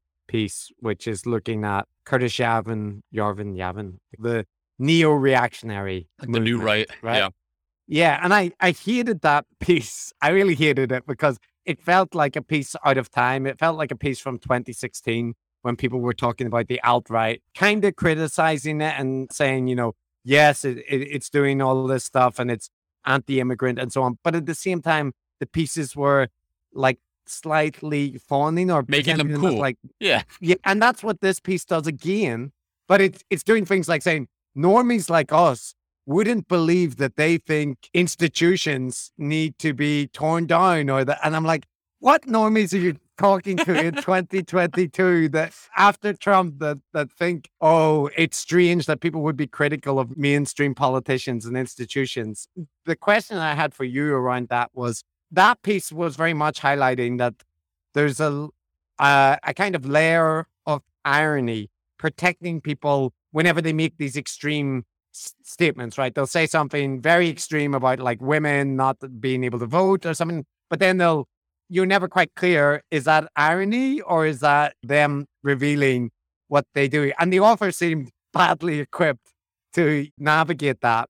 And like I, I said with the leftist content, which I've seen as well, it's a similar thing where there's ironic references to gulags or this kind of oh, thing, Oh, yeah. right? And it's it's passed off as kind of well that you know it, it's obviously a joke, but there are tankies, and I I wonder about from your experience in those ecosystems where there's there's so many layers of irony. Do you have any recommendations about navigating that, or like how do you deal with the fact that the the internet is now just a machine dripping with irony from every pore and like taking it seriously is kind of presented as you're missing the point right? Or you're you're too pophist if you think the neo-reactionaries they're really just they're neo-nazis in in slightly better clothing. Yeah, this has been it's one of the most frustrating talking points or issues that I, I deal with, especially a lot of left leaning friends of mine in recent years, because I can remember in 2016, 2017, when the sort of predominant talking point on the left regarding the sort of uh, right wing trolls like Milo Yiannopoulos and Gavin McInnes, like there, there was this idea like, you know, even if they're saying this thing ironically or as a joke, there's still harm and because it's it could be a dog whistle we can't discern the sincerity of it. So it doesn't really matter whether it's sincere or not we need to take it seriously. And, even before predating it but uh, not as much to, to much of a degree i think since then that same sort of like irony poison has come up like you said on the left not just like with gulag talk but killing landlords. Like there, there's all these kind of like talking points that people on the left have that like due to their sort of ideological bend, it becomes a very self-justified comment or critique. And then it becomes this thing where like a lot of these, especially a lot of them are young people. So you got a lot of these people who then are doing it as kind of just part of the group. Like I'm going to make this joke because everybody else is making this joke. I want to fit in. Um, but just like with the alt right in 2016, 2017, you don't know who's sincere about it. And inevitably, there will be some, even if it's 0.1% or whatever, there will be some percentage of people who do take it seriously. Um, and I think, unfortunately, there's not really, be- and so I guess point being, there isn't really a way. Like from then to now, there is no way to like easily or even like moderately discern, you know, when these people are sincere or not. And I think that's why, to me, it's just always better to err on the side of just not doing it. And when you see it, like you don't have to I'm not saying like you have to 100% assume that the person's acting in bad faith, but I think when people do assume that, that's a safe assumption because like it's just become the norm in uh, these these more extreme ideological camps. I mean, this is literally the white nationalist or far, however you want to. Some people refer to him as a white nationalist, far right, whatever. But um, Nick Fuentes, Fuentes, who's Yeah. essentially made Holocaust denial comments and, and made tons of comments about the Jew- Jewish people. And it's very, he in years past didn't really try as hard to cover it up. Like he kind of just tried to be as edgy as he could be. And then, that, then he essentially got no fly listed and now he's banned from every platform. His- And he, but he still has a cult following. Like he's still a guru and he's like, he's only like Yeah. 24 or something. So he's got this huge following of the, they call themselves the Groypers online, which is this kind of like new right that's split off of the old far right, like the Richard Spencer types. So now these guys are like doing the same content, but it's much more masked. And like now it's like, well, how do you know if did these people change? Like maybe are they not as radical now? Or are they still just as radical? They're just kind of sounding a little less extreme. And you run into this issue where it's like there is literally the only way to discern it case by case is by like going through each individual figure's history, like looking up all their logs and videos of them speaking. And it's like for for a layperson, like somebody listening to this podcast who just kind of like consumes uh, as as part of like their daily entertainment or whatever for news, you're never going to be able to accurately discern this person by person. So it's really it's a frustrating part of the ecosystem of like internet culture and we were talking a little bit before the show like there's a long history of like where this sort of like irony style of content or ironic style of content has come from and it's at the point now where everything is so centralized that it's showing demonstrable harm. I mean like just like we saw all those shootings in like 2018 2019 you know the, the manifestos of how these people are are thinking about and writing about the extreme topics they're covering it's it's all laden with irony and like in jokes and dog whistles and you don't know what's what. Even if somebody wrote a handbook on this, there is no like one to one way to figure it out. So I try to just tell people to stay clear. And, you know, if you see it, if you're trying to make like a, a hard line assumption, you just have to go through that person's catalog and, and history to figure out if it's the real deal or not, because it's a nightmare to navigate. I'm feeling increasingly guilty listening to you because I'm, I'm thinking about my own tweets and stuff and how many of them are tongue in cheek and ironic and even trollish sometimes. It just yesterday I tweeted we could censor maybe 90% of tweets with little loss, uh, which was kind of intended for people. but that's exactly what you're talking about. And some of my favorite accounts, like I really like Liam Bright, is a popular philosopher on Twitter, and he is um very much Super ironic. Yeah. yeah. and and I actually so I just really enjoy that, but I'm also agreeing with everything you said. So um I mean Matt, don't tell us There's a new tension here. Yeah. what what I'm what I'm wanting to do is defend. I'm still going to try to defend it. It is. I mean, what I would like to think is that when people do take me too seriously, I do say I'm joking. This I'm just being. You block and mute them. I don't Then you'll know is that a joke or is that serious? I don't, you know, it's meta all the way down. So um. Yeah. So I, I I feel like at least up till now, until hearing you talk, I've tried. I've squared this circle with myself by telling myself that. You know, I've got two voices, and I'm hopefully inserting enough signposts that people know when I have my tongue in my cheek. Uh, Chris is sh- you're shaking your Just head. you know that's backfired for you when you've attempted to be sarcastic and then some followers treat you as being serious and then the option is either to say to them this was a joke which you missed or, or to respond to their heartfelt comment and like ignore that it was a joke so you you've caused yourself difficulties not that i'm better but but my i'm consistent What? Yeah, you are consistent. I'll grant you that. Um, but I mean, what's the solution here? We either put the the crying, laughing emoji in every tweet like that, or do we do we always tweet in a po-faced, serious, earnest manner? I mean, uh, I it's an impossible balance to strike. I do the same thing. I mean, I still shit post here and there. I've I've been trying to lean more into what I what we just call sincere posting on Twitter more. But I think what you all both know, and I think what most people know intuitively, nobody likes sincere posting. Like people people like shit posting. Like it, it's more entertaining. Like it just and it also it, it gives you again, just like we're talking about the sort of self-referential um, critiques, it gives you a sort of armor of um, uh, probable cause. Like you can kind of be like, Yeah. uh, you have a way out if if something gets taken the wrong way, and and it's also just like it's it's literally a spoonful of sugar. I mean, just like people, comedians, like half of why Joe Rogan is so popular. It's like when you listen to Joe Rogan's podcast, like he's saying like very serious commentary, but he's a quote unquote comedian. So like if he makes some jokes along the way, it's like way easier for the audience to digest. And you know, I mean, Chris, you do this like you're you're a pretty like you have a very um like a, a fun sort of sense of sarcasm that I know some people hate. I mean, I think it's I think it's like a good I think you have a, a pretty decent balance of like, you know, not going so far as to like cutting people down, but also like not being afraid to add a little bit of mockery and like a little bit of fun into like engaging because that's you have to to be successful in literally any field like you have to have some level of edge like a, a, a provocation or else no or else you're just reading an academic paper and no one wants to read academic papers. So like I, I don't there's there has to be some blend that is that is the correct blend but it is a it's a moving target so i, I don't know what the solution is there. Nathan, don't neg Matt like that. He's excited. He's edgy.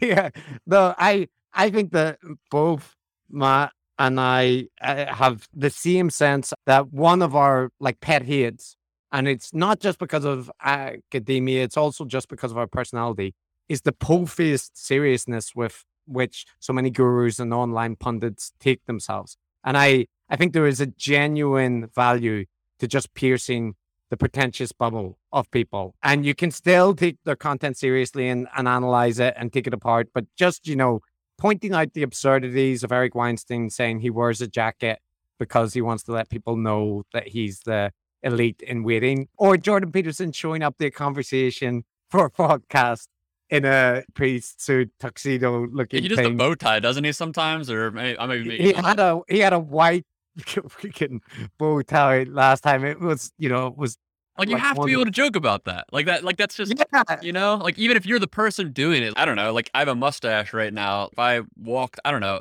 I, more people will have mustaches these days i guess it's kind of trendy but there's certain things you can wear and and and present yourself as like you have to have some kind of self-awareness as to like how you're looking in, with a particular audience and i don't know yeah.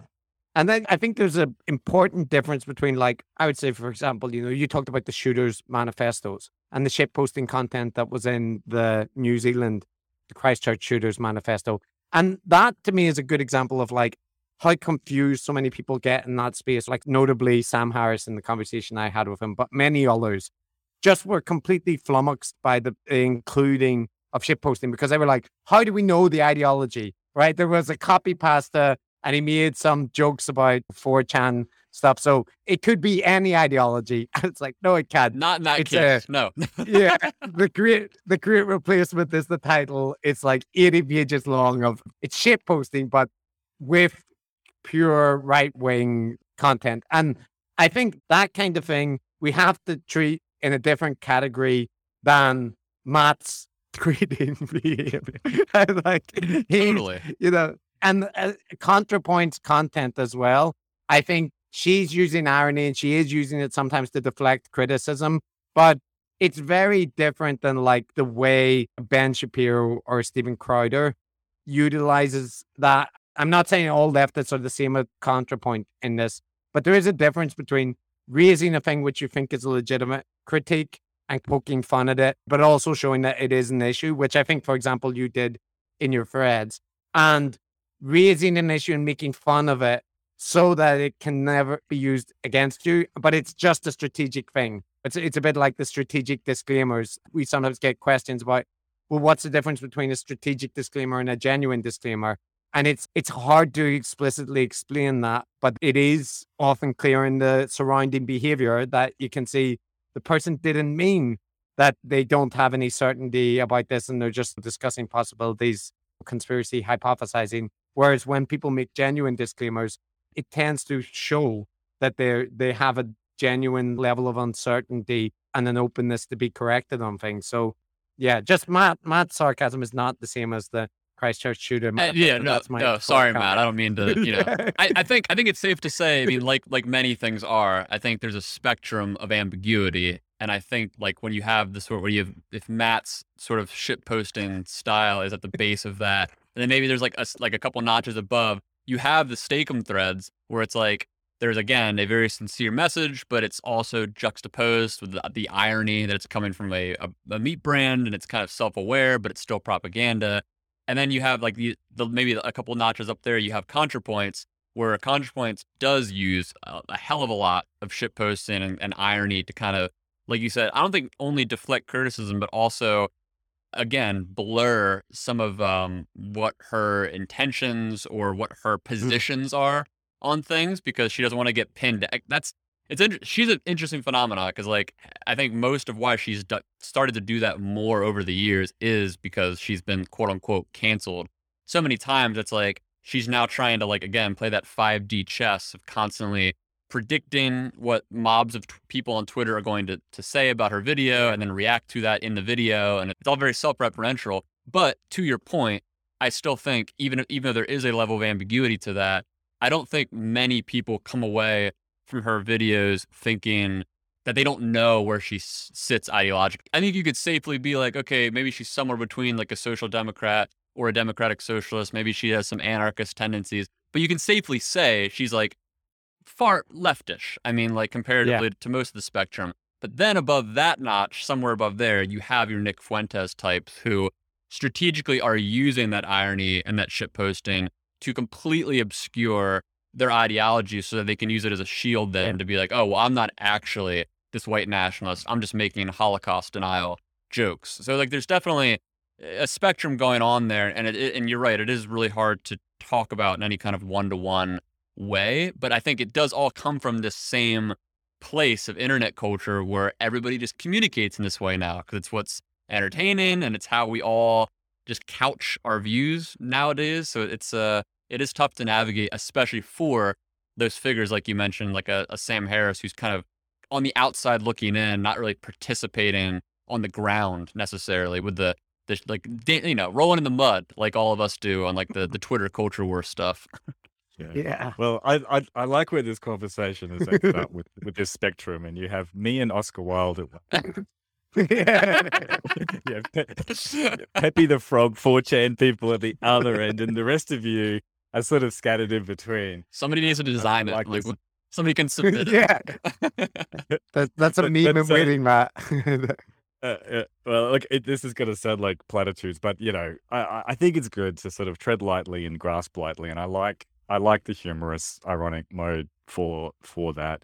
And I also kind of believe in the principle, and you keep seeing this on the internet and with this sort of postmodern culture we've got, which is every good thing becomes weaponized, and you get the facsimile of the good thing being used for for nefarious purposes. I mean, we, I mean, just to take to sort of shift the conversation, thinking about the IDW people and the kind of science and rationality type people.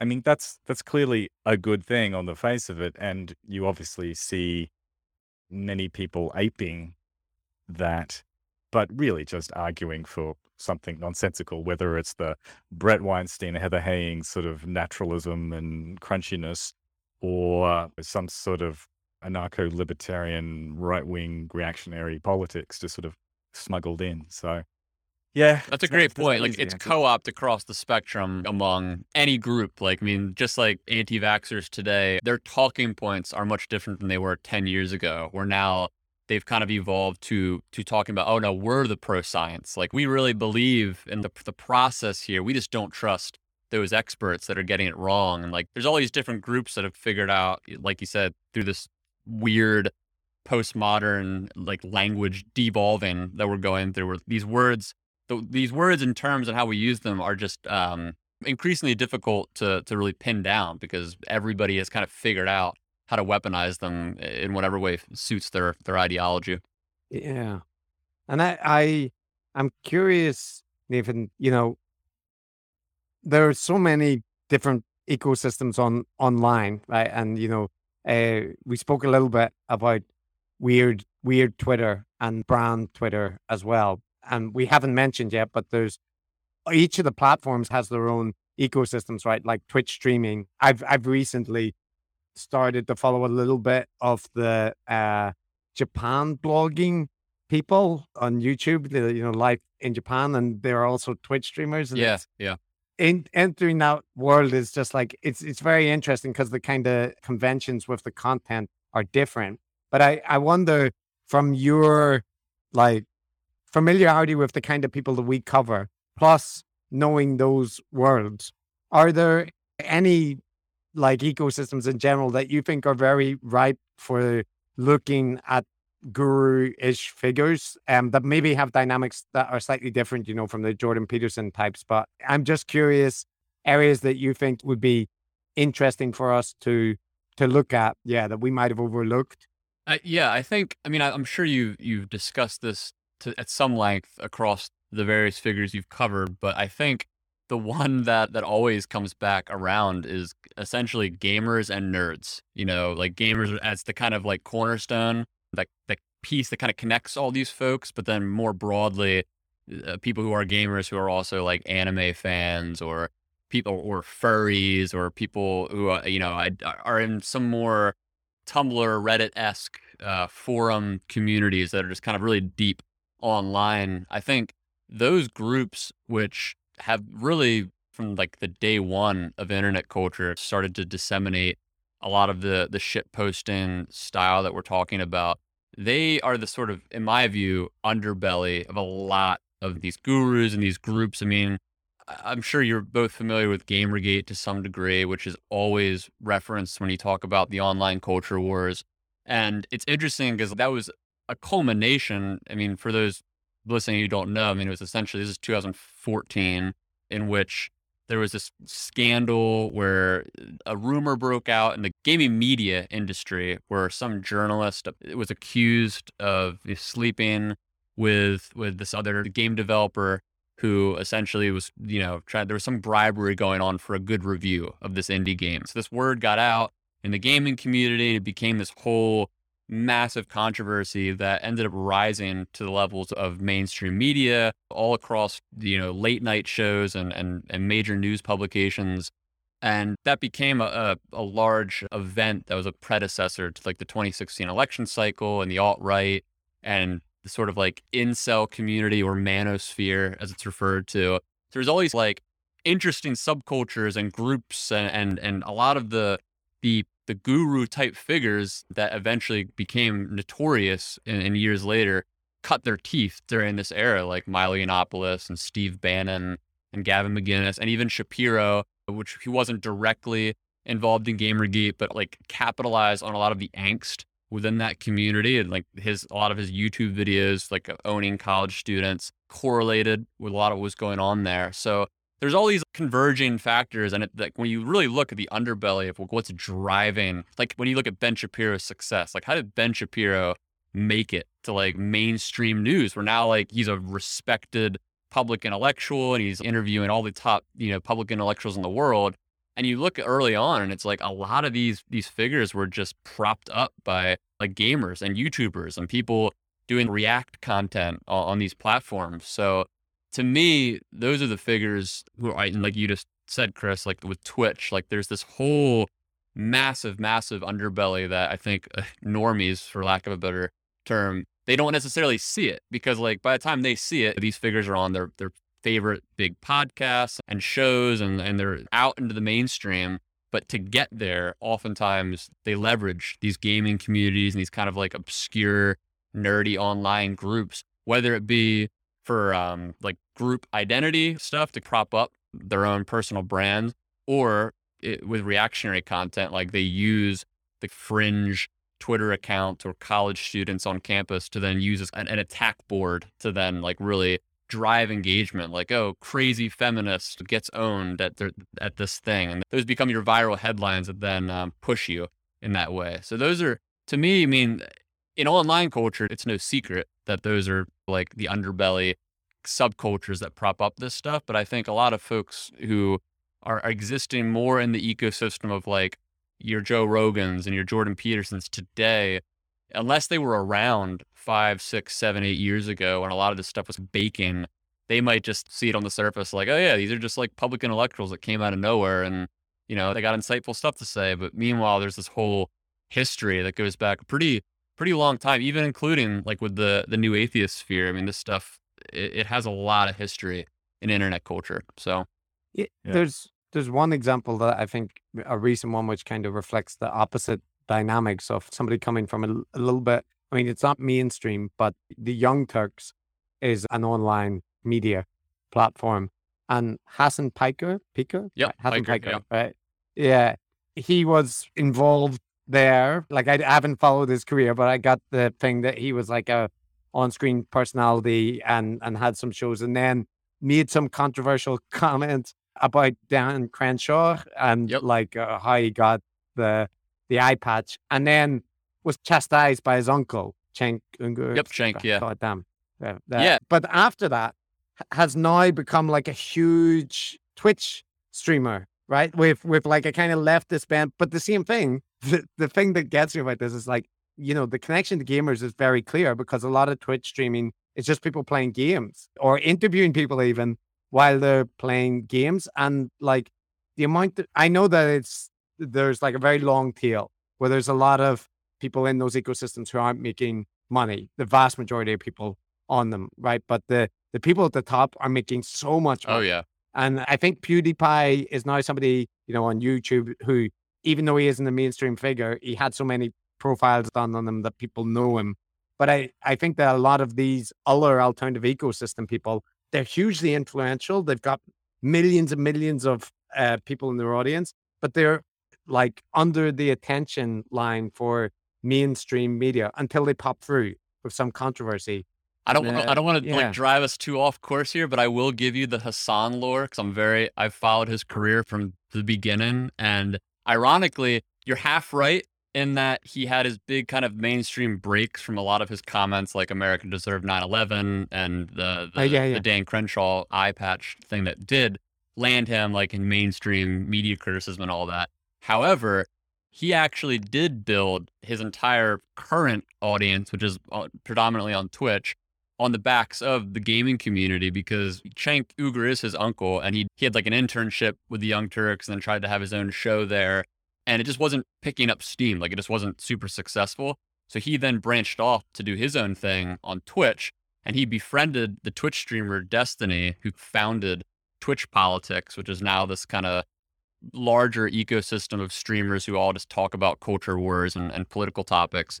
So he, Destiny, actually um, live on his stream reviewed Hasan debating Charlie Kirk at a Politicon and basically critiqued him the whole way because Hasan Piker did really not a great job in this debate. And then Hasan reached out. I think that was the the dynamic. As Hasan reached out then because he saw that Destiny had the, the biggest audience in like the the political community at the time to like essentially, you know, collaborate.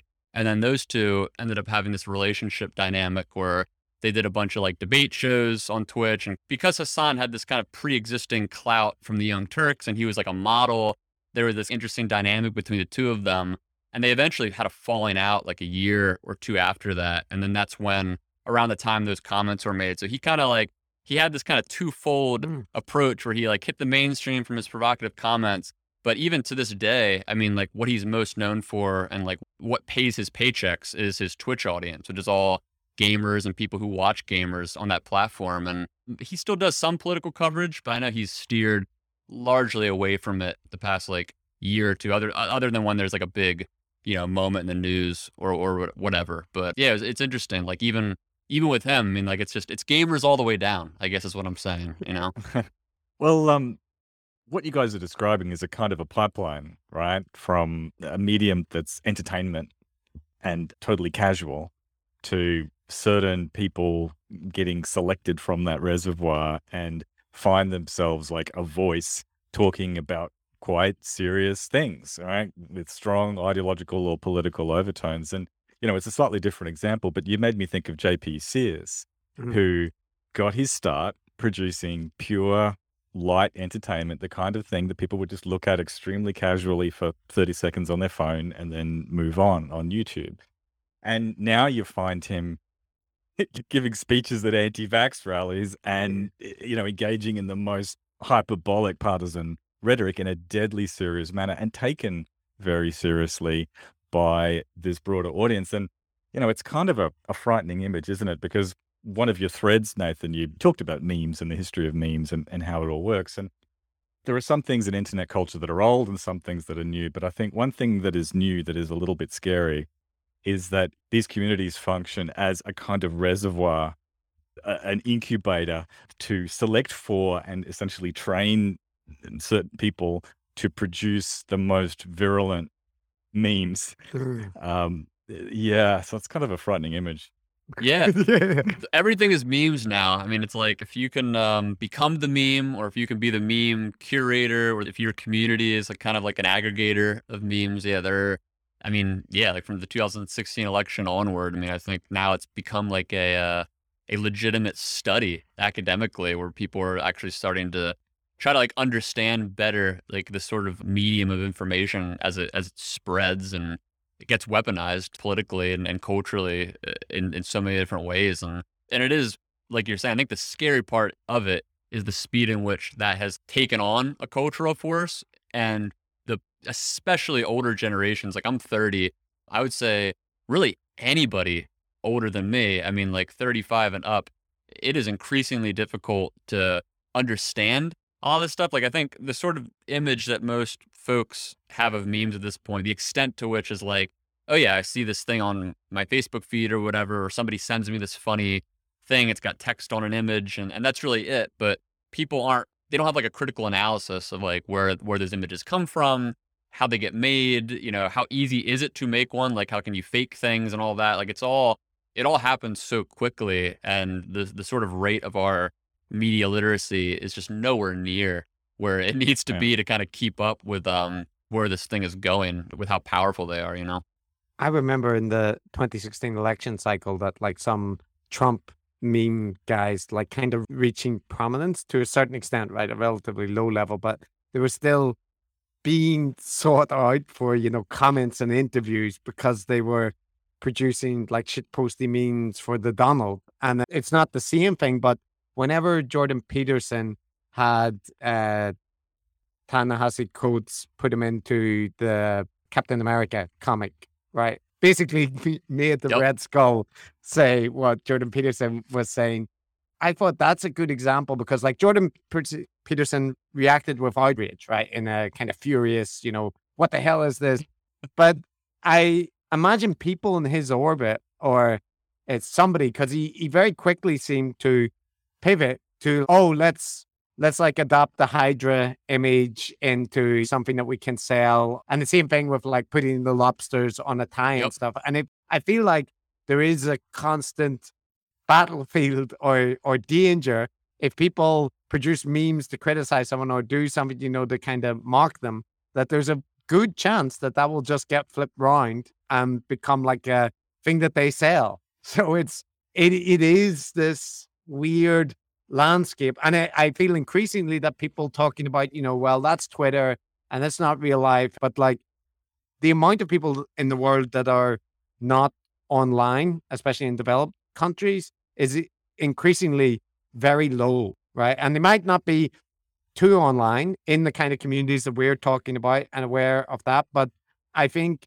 we're in a very different world now where you could ignore what the online ecosystem was doing and promoting. And, you know, most of the things that will end up on Tucker Carlson or that kind of thing, you can find them a couple of months before in these weird subcultures. And, and increasingly, rather disturbingly, it's often InfoWars. Yeah, they bleed But- into each other constantly. Even the flip side of that, which is just the people who, like myself, who kind of grew up with internet culture, are now they're becoming adults and they're actually working at a lot of like whether it's media companies, just companies in general, like your Netflixes. You know, like so these are people who grew up in this this worldview and they're engaged in these culture war activities or whatever and meme making, and now they're actually beginning to get influence within corporations and like publications and it's creating like a whole new dynamic where like that pipeline of information whether it's memes or ideology or whatever it's getting a lot shorter where those lines definitely blur and I, and ironically like to what you were just saying earlier about this sort of like co-opting of this stuff like that's where personally I've gotten the most ire it's predominantly from left-leaning people or leftists I should say for the Steak-umm account is is the idea that through the sort of style of posting that we do, it's like commodifying. We're just co-opting their language. Like they're like the shit posting to them is like it's not just a, a way of writing. Like it's almost like an identity feature. You know, of just like this is Mm. how our group speaks to each other. So now when brands start to do that, it poisons it in a way. Or you could say the same with celebrities. Like it's like when a celebrity posts a meme, it's like the meme is dead instantly or, or what you know what I mean. But celebrities, brands, whatever, and that's where I've I've definitely drawn the most ire from people is just people who see it's not it's not the content that Steak-umm would publish. It's not the self awareness or whatever. It's actually like you are directly taking from our culture, almost like appropriating it in a way. And yeah, I mean it's it's calmed down now that I'm not running the account. I mean I got swatted. I had the Secret Service show up at my house at one point because some Shit. some person uh, they made like a fake account and put my name on it and s- said I was gonna kill the president and like they, they the Secret Service took it seriously. Um, I've had uh, I've had a bunch of people like yeah doxing and all sorts of death threats and that type of thing, and it's all come out of that sort of whatever you want to call it, like dirtbag left ecosystem of like of shit posters, where it's just people who are looking at what the brand is doing and they they hate it. I mean, they think it's just the worst thing to them because uh, while all these other like abstract political events might be happening in the world that may have an effect on them, like whether it's healthcare or whatever. I'm sure, like obviously there's an, an impact, but there's only so much they can do. It's not like they don't have like a direct line necessarily, unless besides voting to like do something about it. Whereas with this account, it's like it's on Twitter, so they can go after the account. It's very accessible. They can find me by just googling me. So like it was a very interesting, um, interesting time, and it made me realize how seriously these people take uh, their memes. You know. You're going to have to stop talking, Nathan, because my mum listens to the podcasts and she's already worried about this kind of thing. if it hasn't happened to you yet, with all with all the fan bases you've stoked, I'm sure you're okay. Uh, Yeah. Yeah, Matt, I don't think can the Australian government swap people? Do you have that ability? No, they, they send around some kangaroos or something. I don't know what they do exactly. I'm I'm probably relatively safe here as well because I don't think people can navigate Good, the good. Japanese the infosphere. So yeah, now I've just said that. That's that's a bad thing. to Great. Say that to people. Yeah, you always you always want to make challenges to people online. Uh, That's the thing. that's Yep. to anyone listening to this who's thinking about doxing me, I, I can change. I can do better. a- yeah, yeah, I mean, I mean, sorry. don't you don't need to send the secret police That was ironic. Whatever he You said tell- annoyed you. That was irony. You have to tell them to dox you because then they won't. They won't do it then. Then it's ironic and they, it won't be a Uh, challenge. that's right. Matt. Yeah, the the the one thing that Matt would really would just be mundane for him. A walk in the park as if he was swatted. Yeah. yeah, that just made me laugh. yeah. But yeah, that's I mean that's it's somewhat insane to be honest. I didn't know that. Then like the fact that you were you know targeted for swatting, which which carries with it the potential in America is a unique country in this respect that like you run the risk when engaging with special forces that the wrong signal could be a sign that you need to be gunned down. And, Absolutely. like It's terrifying. that's And, and that's why Yeah. I, don't- I don't post about. I mean, I shouldn't even have said it on this podcast, but it's all. I, I don't actively post about it to draw too much attention to it. I've told the story here and there, but it's just. uh It is like you said, one of those things where you don't want to feed. You know, like as it's happening, like that's what the trolls want. Like you're literally feeding the trolls, and then giving you're amplifying that attention and giving them the thing that they want. So they're like, oh, this is a target that we had. Everything that we just did worked. So now we can like you know repeat it until they stop. Essentially, you know. The, you don't need to worry because in the one thing I've discovered with long form podcasting is people don't like they might you know they if someone else goes through and catalogs and clips out that's fine but people don't go and check content. Yeah. It's one of the weirdest things that Matt and I've noticed is that often people will they'll have very high minded defenses of Alex Jones content and have no fucking idea what his content is actually like, right? You know, you, somebody can bring up what he does, and people are like, "Oh, "Does he do that?" And it, you, you're like, "Well, why are you? why do you have a very strong position on you know whether his banning was reasonable or not? If you know none of the Yeah. specific reasons, but that just seems to be a common thing. So, yeah, I I'm just I don't think you need to worry about. I'm uh, not worried. our Nobody does the real work to to dox these days, and and I feel like you have to find like just the most extreme of the extreme people, because like I mean I'm sure you guys get this all the time. Like I did some tweet a few months ago when Tim Pool had Alex Jones and Joe Rogan on his sh- live show. It was like in like a trailer. And I think I was one of the first people to tweet that that was happening while it was happening. So my tweet, and I was kind of mocking it. So my tweet became like the tweet that everybody was quote tweeting and, doing their Mm. commentary on. And eventually, of course, this made, I think like Michael Malice quote tweeted it. And then eventually all of those kind of like alt center, far right people flooded in. And you, you know, you start getting all the insane comments, like people messaging my Facebook account, all this like weird. You're like, why are you searching me on Google or Facebook and like looking for other ways to message me? See, there's always ways to tap into those those kind of more extreme groups if, if you push the right buttons, but generally they they don't go that far unless you've done something really bad. So if we, you're saying even if we follow your advice and we cover Destiny, we're fucked. I, it, it, it- depending on how you cover him, I mean, he's got a uh, yeah, very. They call themselves the Daliban. Like it's a, it's a very, it's a very, it's it's a meme, but like yeah, they're very loyal online community to say the least. Yeah, that's that's interesting. Well, I I I could literally just probe your mind for the rest of the day about like the minutia of various online communities, but we probably should let you uh, return to your actual life or online life. But I'm kind of curious, even like, so you're not doing the Steak-umms account anymore. Are you planning? Like, are you still in? I don't know what that's called, like brand Like management. or- yeah. and uh, relatedly, I, I I guess if you went to another brand and like started posting threads about conspiracy theories and stuff, it, it wouldn't have the same impact. But you seem to be someone who genuinely has an interest in that area. So a kind of second part of that question is just are you planning to continue doing stuff in the field of misinformation or online stuff, or is that just a personal interest? Yeah, it that is a good question because I'm I've been wrestling with this for a couple years now. Honestly, I mean, I've worked in marketing for almost a decade at this point. It's just day job, pays the bills, and now the Steak-umm thing obviously has kind of eh, elevated a lot of my uh, public image, I guess, and more people know about my work. But obviously, like like you just alluded to, most of what interests me is this kind of internet culture and culture war space, and I've done a lot of just personal writing about it.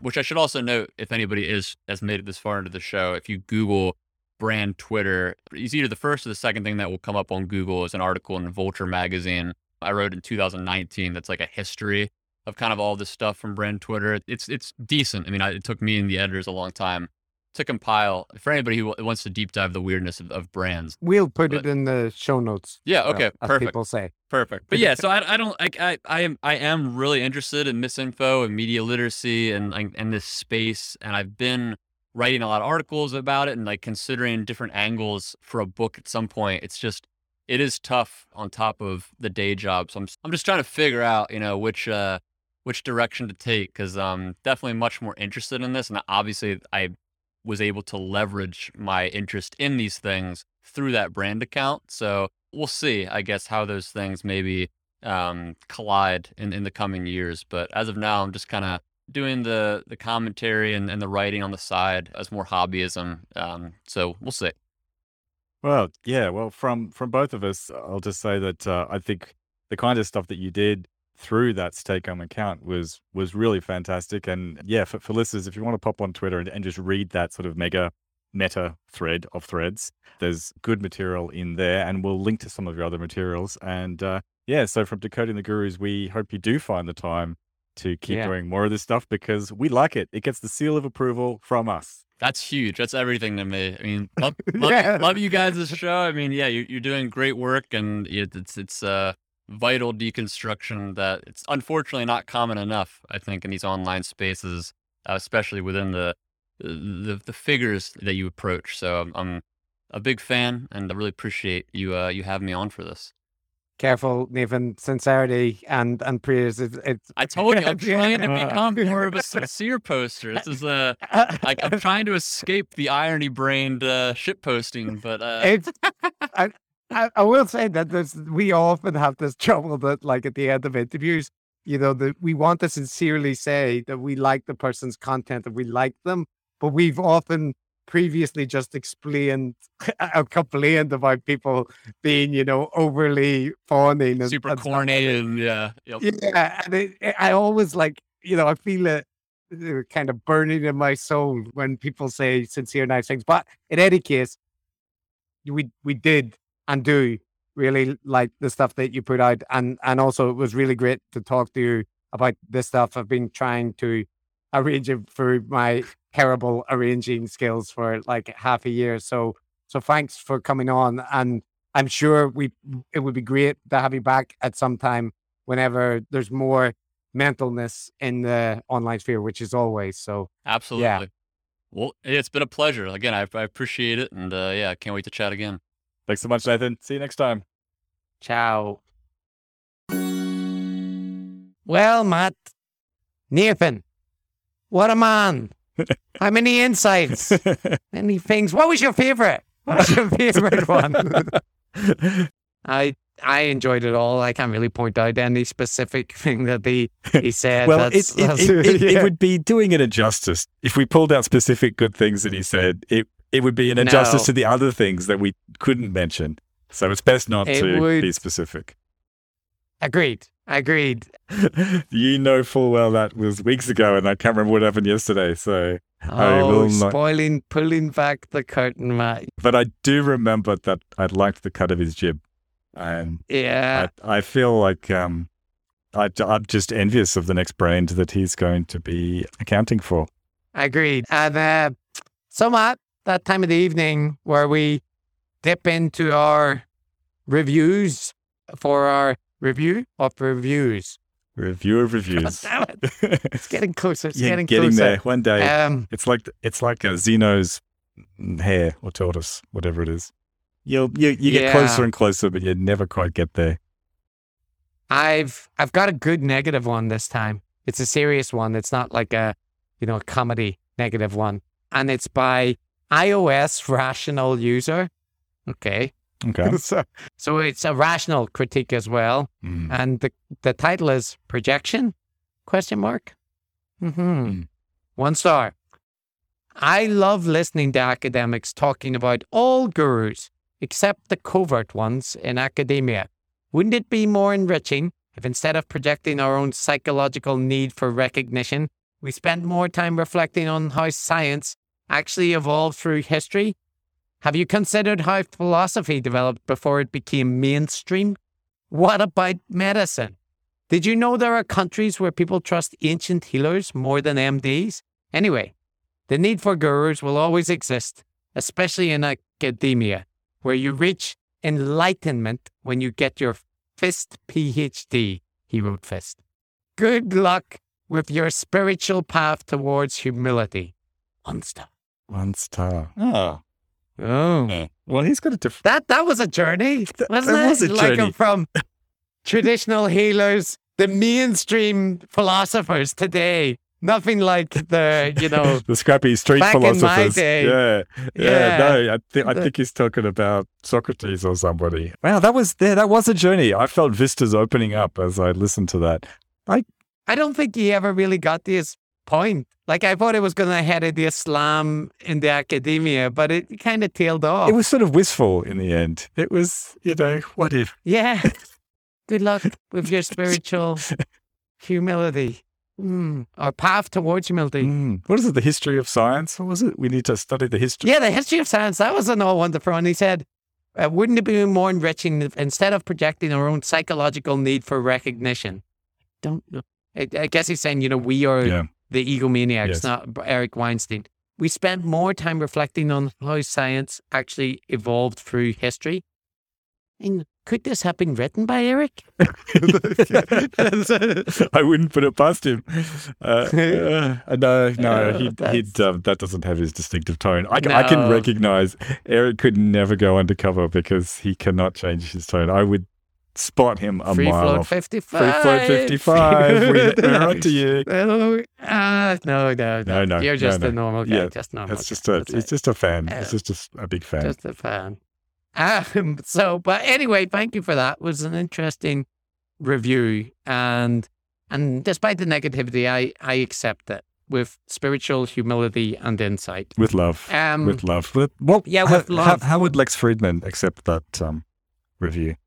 Well, he'd talk about that he doesn't mean anybody anything bad, and he just wants everyone to come together in love and to. Uh, he hopes to do his best to make that possible. Beautiful, beautiful sentiments. Good. Next review. Um. Okay. Hateful overthinker. More my kind of speed. Hateful overthinker, and it's titled "These Happy Fruits Saved My Brain from Certain Death." Oh, I know this is going to be a good one. Hoppy fruits. I hope you get that reference, Yeah. Chris. It's it's sort of long, and I haven't read it, so I'm just gonna I'm gonna blast through this, Matt, and see what where it takes us. When I wasn't busy over the last year and a half working furiously on my own pod, the history of rock and roll in film and rock and roll, He's, he's he's stuck in an advertisement to his own pod into the review. The cunning bastard. All right. I I didn't know if it was a joke or not because of repetition, but Okay. anyway, maybe, maybe. I was constantly lamenting the inevitable radicalization and shillmongering, as well as the emergence of either fake or unearned self-righteous anger that took hold of a great number of podcasters and public speakers I had previously considered to be worth listening to now and then. That was one sentence. That's so. Um, my listening habits veered wildly from things like Tuesday with Stories to the Jim Cornette experience so that I could enjoy hosts that A, had natural chemistry with each other, and B, were deeply entrenched in a profession I will never take part in, but I'm always fascinated by. Well, Matt and Chris easily scratched that itch as well, but they also helped to reinvigorate my brainwave activity and provide thoughtful tools to evaluate and protect myself against the gurus that most certainly would have had their hooks in me if I was born a few years later than I was. and hadn't grown up distrustful of the 1990s New Age crystal mongers and then become a fan of Penn. Penn with Penn? two. Oh, Penn and Teller Penn. from Penn, of Penn and Teller. Oh, Penn! Yeah. That's who it is. Yeah. Yeah, Yeah. I was like, Pan of Penn? He just like, That's like saying I love lamp. Yeah, yeah. Fan of Penn. I was almost there, but became big fan of book. That's a nice review. Is is there more, or is it? it No, that was That the was the end. end. Just the fan of Penn was the end. But yeah, it was nice. You know, it was very nice. He's obviously talking about us being masters of psychology and academia that he gets insight to. So you know, Good that's man. that's accurate. That's pretty good. And uh, yeah, the, you know, it's got pop culture references. It's got uh, autobiographical details. long sentences. it's got a lot. So five stars. That's it, man. Love it. That's a review. Good review. Thank you. You hateful food. Hateful fruit. Is that the account name or the? That's the. No, no, Yeah. I just gave him Ah. that. It it was hateful overthinker. Ah, good stuff. I feel called out. But yeah, so that's a review of reviews for this week. And um, there is something that we need to do. We sometimes forget to do, but mostly we do it, where we let our Patreons know that they matter to us, Mm. that we care, Yep. and that we are thankful for their ritual sacrifice for our common good. So, would you have any objection to shouting out some of our Patreon members? Far from it. I insist. That's good. So, this week, Matt, we have in the Galaxy Brain Guru space a number of people Rob Leslie Jr., Josephine Patricia, Matthew Piggott. I think he's been said before, but never mind. He got us again. Moses Mohammed, Loki, and Bertrand Sparrowling. He definitely has, but he's getting called out again. Bertrand, again. That's what you get. You, you cunning, you cunning man, Bertrand. You snuck in there again. Very good, very good. And you pronounced their names pretty well, Chris. Well done. Maybe you are getting better. Not too bad. Mm. Not too bad this time. You're sitting on one of the great scientific stories that I've ever heard, and you're so polite. And hey, wait a minute, am I an expert? I kind of am. yeah. I don't trust people at all. Yep. Now, Revolutionary Geniuses. Uh, a fine collection of them this week. Watch this, Matt. Caleb Catlett, River Pebbles, Jonathan Cano, Etienne, Rasterisk, Robert Chapman Smith, William Morse, Kit McLean, Kevin Nyberg, Jennifer Nelson, Gregory Mendel, James Glover, Tom McElney, McElney, McCarney, Uh, I- I'm almost glad to hear the last one, Chris, because I was about to ask, like, who are you and what have you done with my co-host? yeah, Yeah, you were enunciating so well, and then went, ah, there you are, Chris. There he is. Well, I'll I'll call it a stop there because I flew to too close to the sun. You did. You did. maybe you can spit out that hydrogenated thinking and let yourself feed off of your own thinking.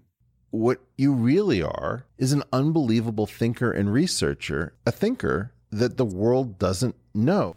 Okay, Chris. So this time, no hubris. Mhm. We have to crawl before we can run. Mhm. Take it slow and steady. Yeah. You can do this. You can do it.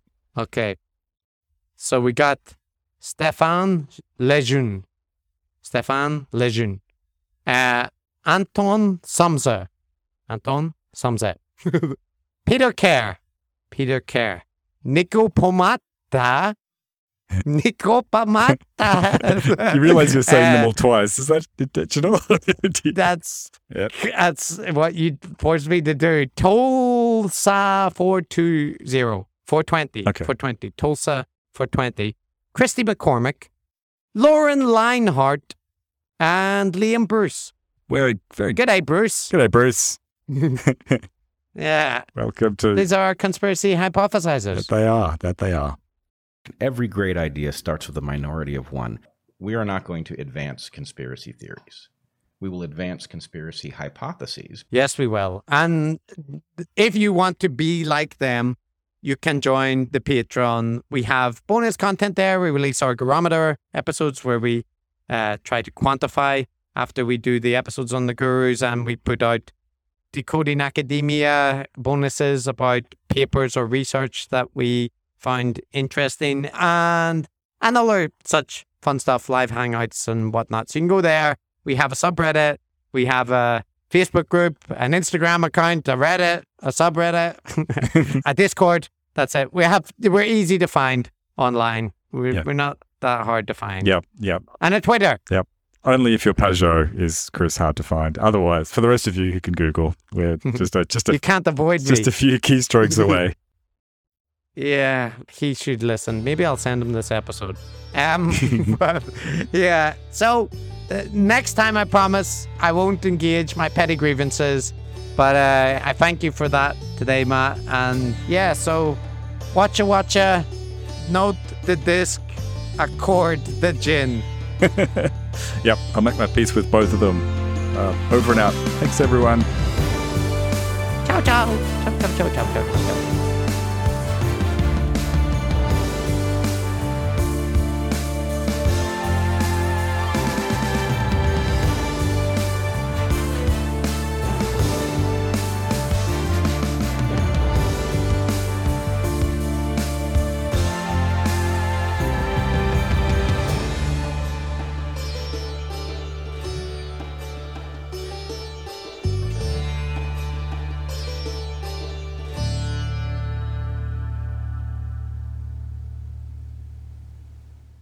Okay, I'm gonna hit the button.